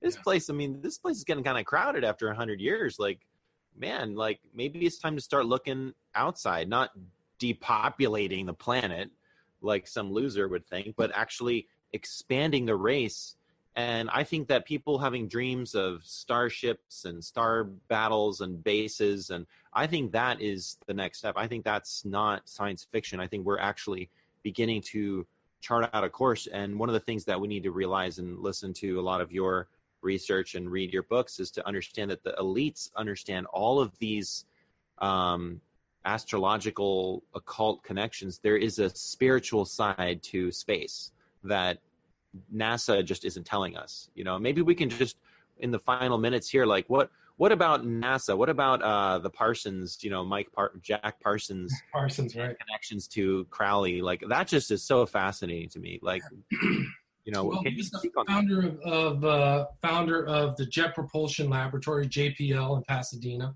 and he was Crowley considered him his number one follower in all the world was Jack Parsons, who's the head of the Agape Lodge in Pasadena, and he had all kinds of things going on with L. Ron Hubbard, who took a lot of Crowley's ideas and created Scientology, this kind of uh, new age uh, science fiction religion. And so Jack Parsons he died suspiciously uh, at his house in Pasadena, but he really uh, was very involved. He actually talked and used to converse with Wernher von Braun, one of the paperclip Nazis who came to the United States.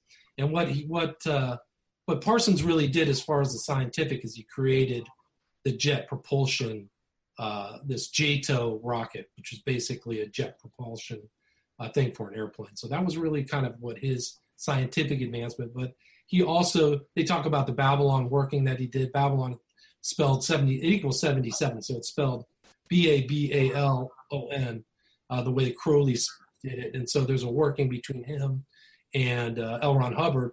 But he also took the oath of the Antichrist. So he thought of himself as the Antichrist, and he made that oath. He said he saw Satan at a very young age. So he was always kind of uh, involved in that kind of a cool thing. But um, there you see the seeding of the sp- global space program at its very inherent thing was by an occultist. Where are you headed out to? Okay. Um, okay. I'm just so important, guys, because what he's talking about is the fact that NASA started with this guy, and he goes and he's the number one follower of Crowley. Like, can you get any more obvious? Like, and then we we spend all of our time now like, oh, whatever, you know, we don't believe in conspiracies, which is a CIA term that made you not pay attention to the JFK assassination. Right. We don't believe in UFOs, even though ISIS, uh, the ISS, uh, sorry, Floridian slip every time they see a giant object go by the ISS, they just turn off the camera. So, oh, there's nothing going on out there. No, and there's like hundreds and hundreds of people's testimonies that you can listen to in the last year who say they've been off planet, although probably some of it you obviously wouldn't believe, but there's definitely stuff going on. And there's so much witchcraft that goes into it, so much satanic ritual abuse. And um, that's where everything fits together, needs to be um, looked at at least.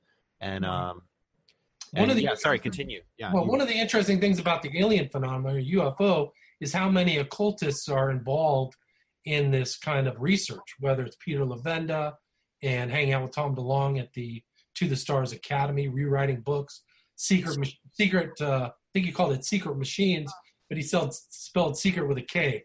So K is the eleventh number of the alphabet. So he's giving a little tip of the hat to fellow occultists by writing it like that. Um, yeah, and the guy Whitley Strieber also has a process Church of the Final Judgment connection going back to the 70s, and he was a screenplay writer who then wrote Communion and drew these aliens just like Crowley drew them back at the Amalantrah working. So you see this kind of uh, occult suffusing all these all these kind of UFOs. So you got to be an intelligence intelligence people as well. So you got to really be careful when you look into you know this whole aliens um, aliens phenomenon. I see it much more as a modern kind of mythology. Uh, some of these people do have true stories, but um, I'm finding that they're really supernatural events, not super um, super planetary events.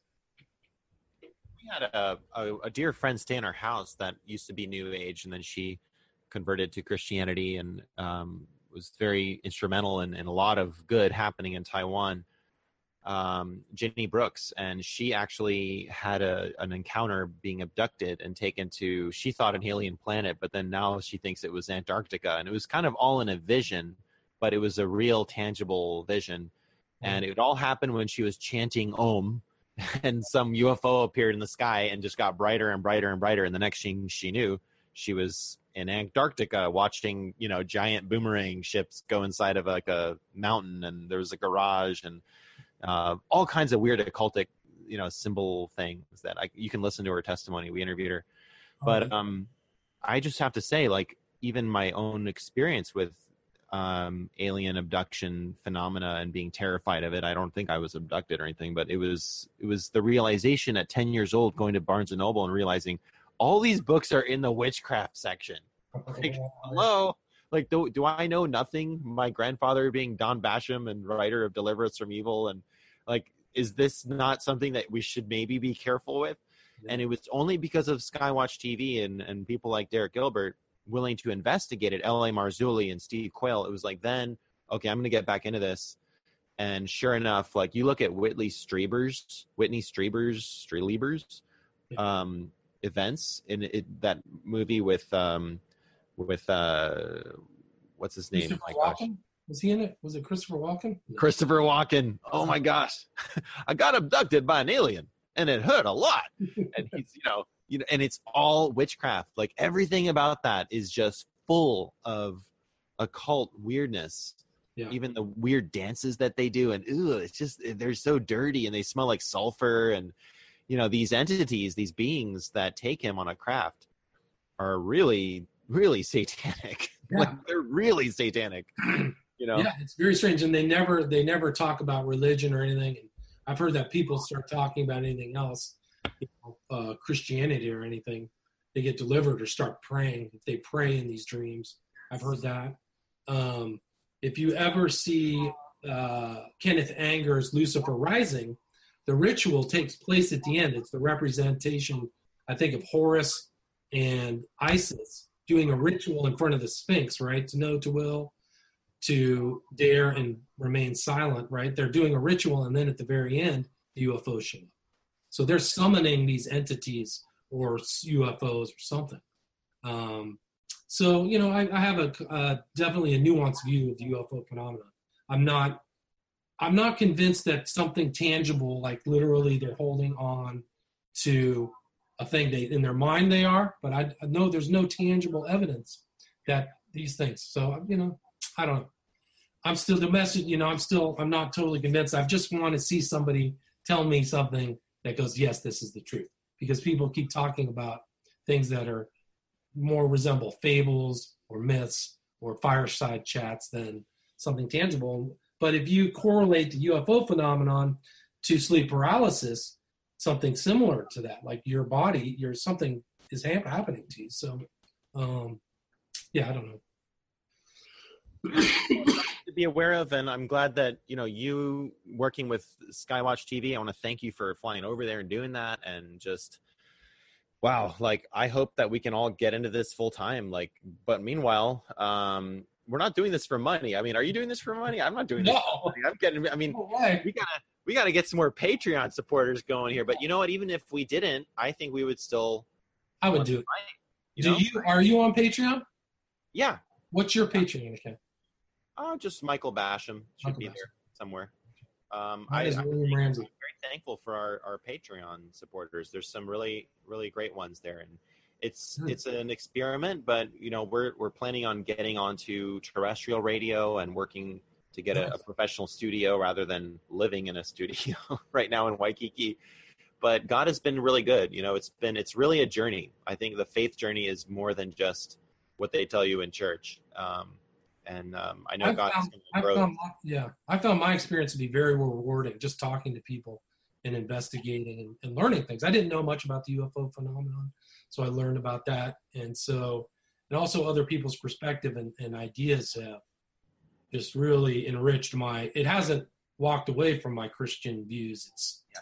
verified them and stra- you know I'm firmly Christ overall. You know, really is my my position after talking to everybody and it, all these talks and the spiritual events all verify everything. So for me, it's you know it was it's been very very satisfying and rewarding. Yeah. And talking to people like you. Uh, well, thank you. And you have a lot of shows on on cults, and and you do some really interesting shows. I don't even know how you find these people. Sometimes I'm like, how did you get this person on?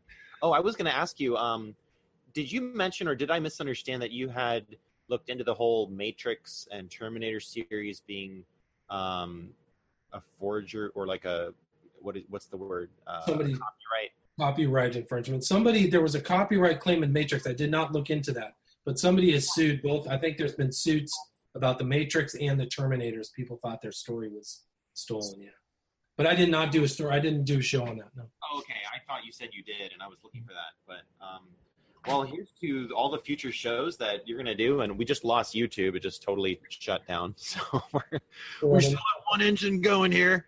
we gotta talk about all tech. Damn it. engine five is no longer on fire, Captain.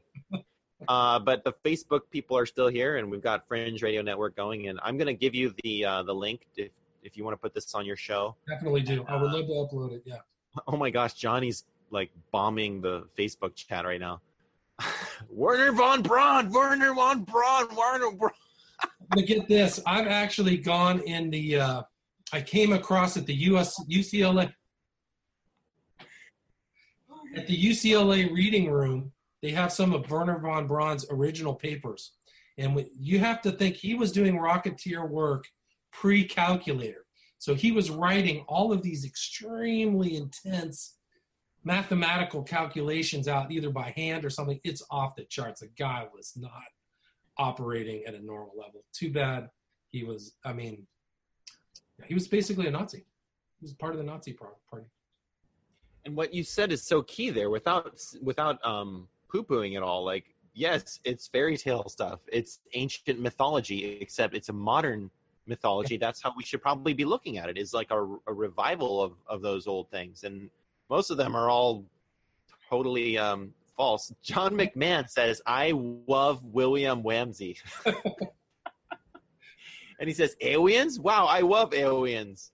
Merry Christmas, peeps! I love All you. I want, what I want, is just somebody to prove to me the, that something that there's a real tangible thing happening. That's all I ask for. I can't find it.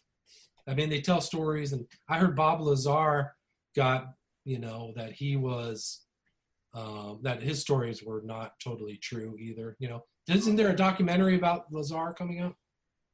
I think Yeah. there's. It's, I mean, they're just trying to, they're just trying to go along with the old story of like Area 51 and stolen alien technology, and but they they refuse to look at the occult side of it, and that's the danger, and that's where we need your voice on it too, just to bring. to remind people there's a good show called uh, Secret Space. I really like Secret Space. Check it out.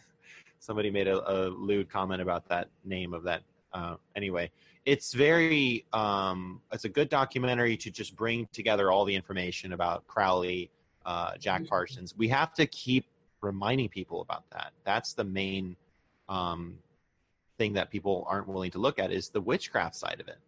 So anyway. Well, what's the what's the star? Sirius is supposedly the uh, the ideal uh, blazing star of the Masons, right? Is Sirius the dog star?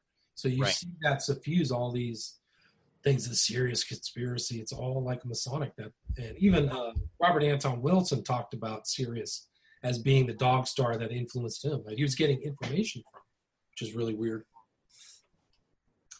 The Dog Star, the Canaanites, the connection with Mars that David Flynn always used to talk about. Remember David Flynn, a legend of um, Yeah, I've never watched his stuff. I've never saw his stuff.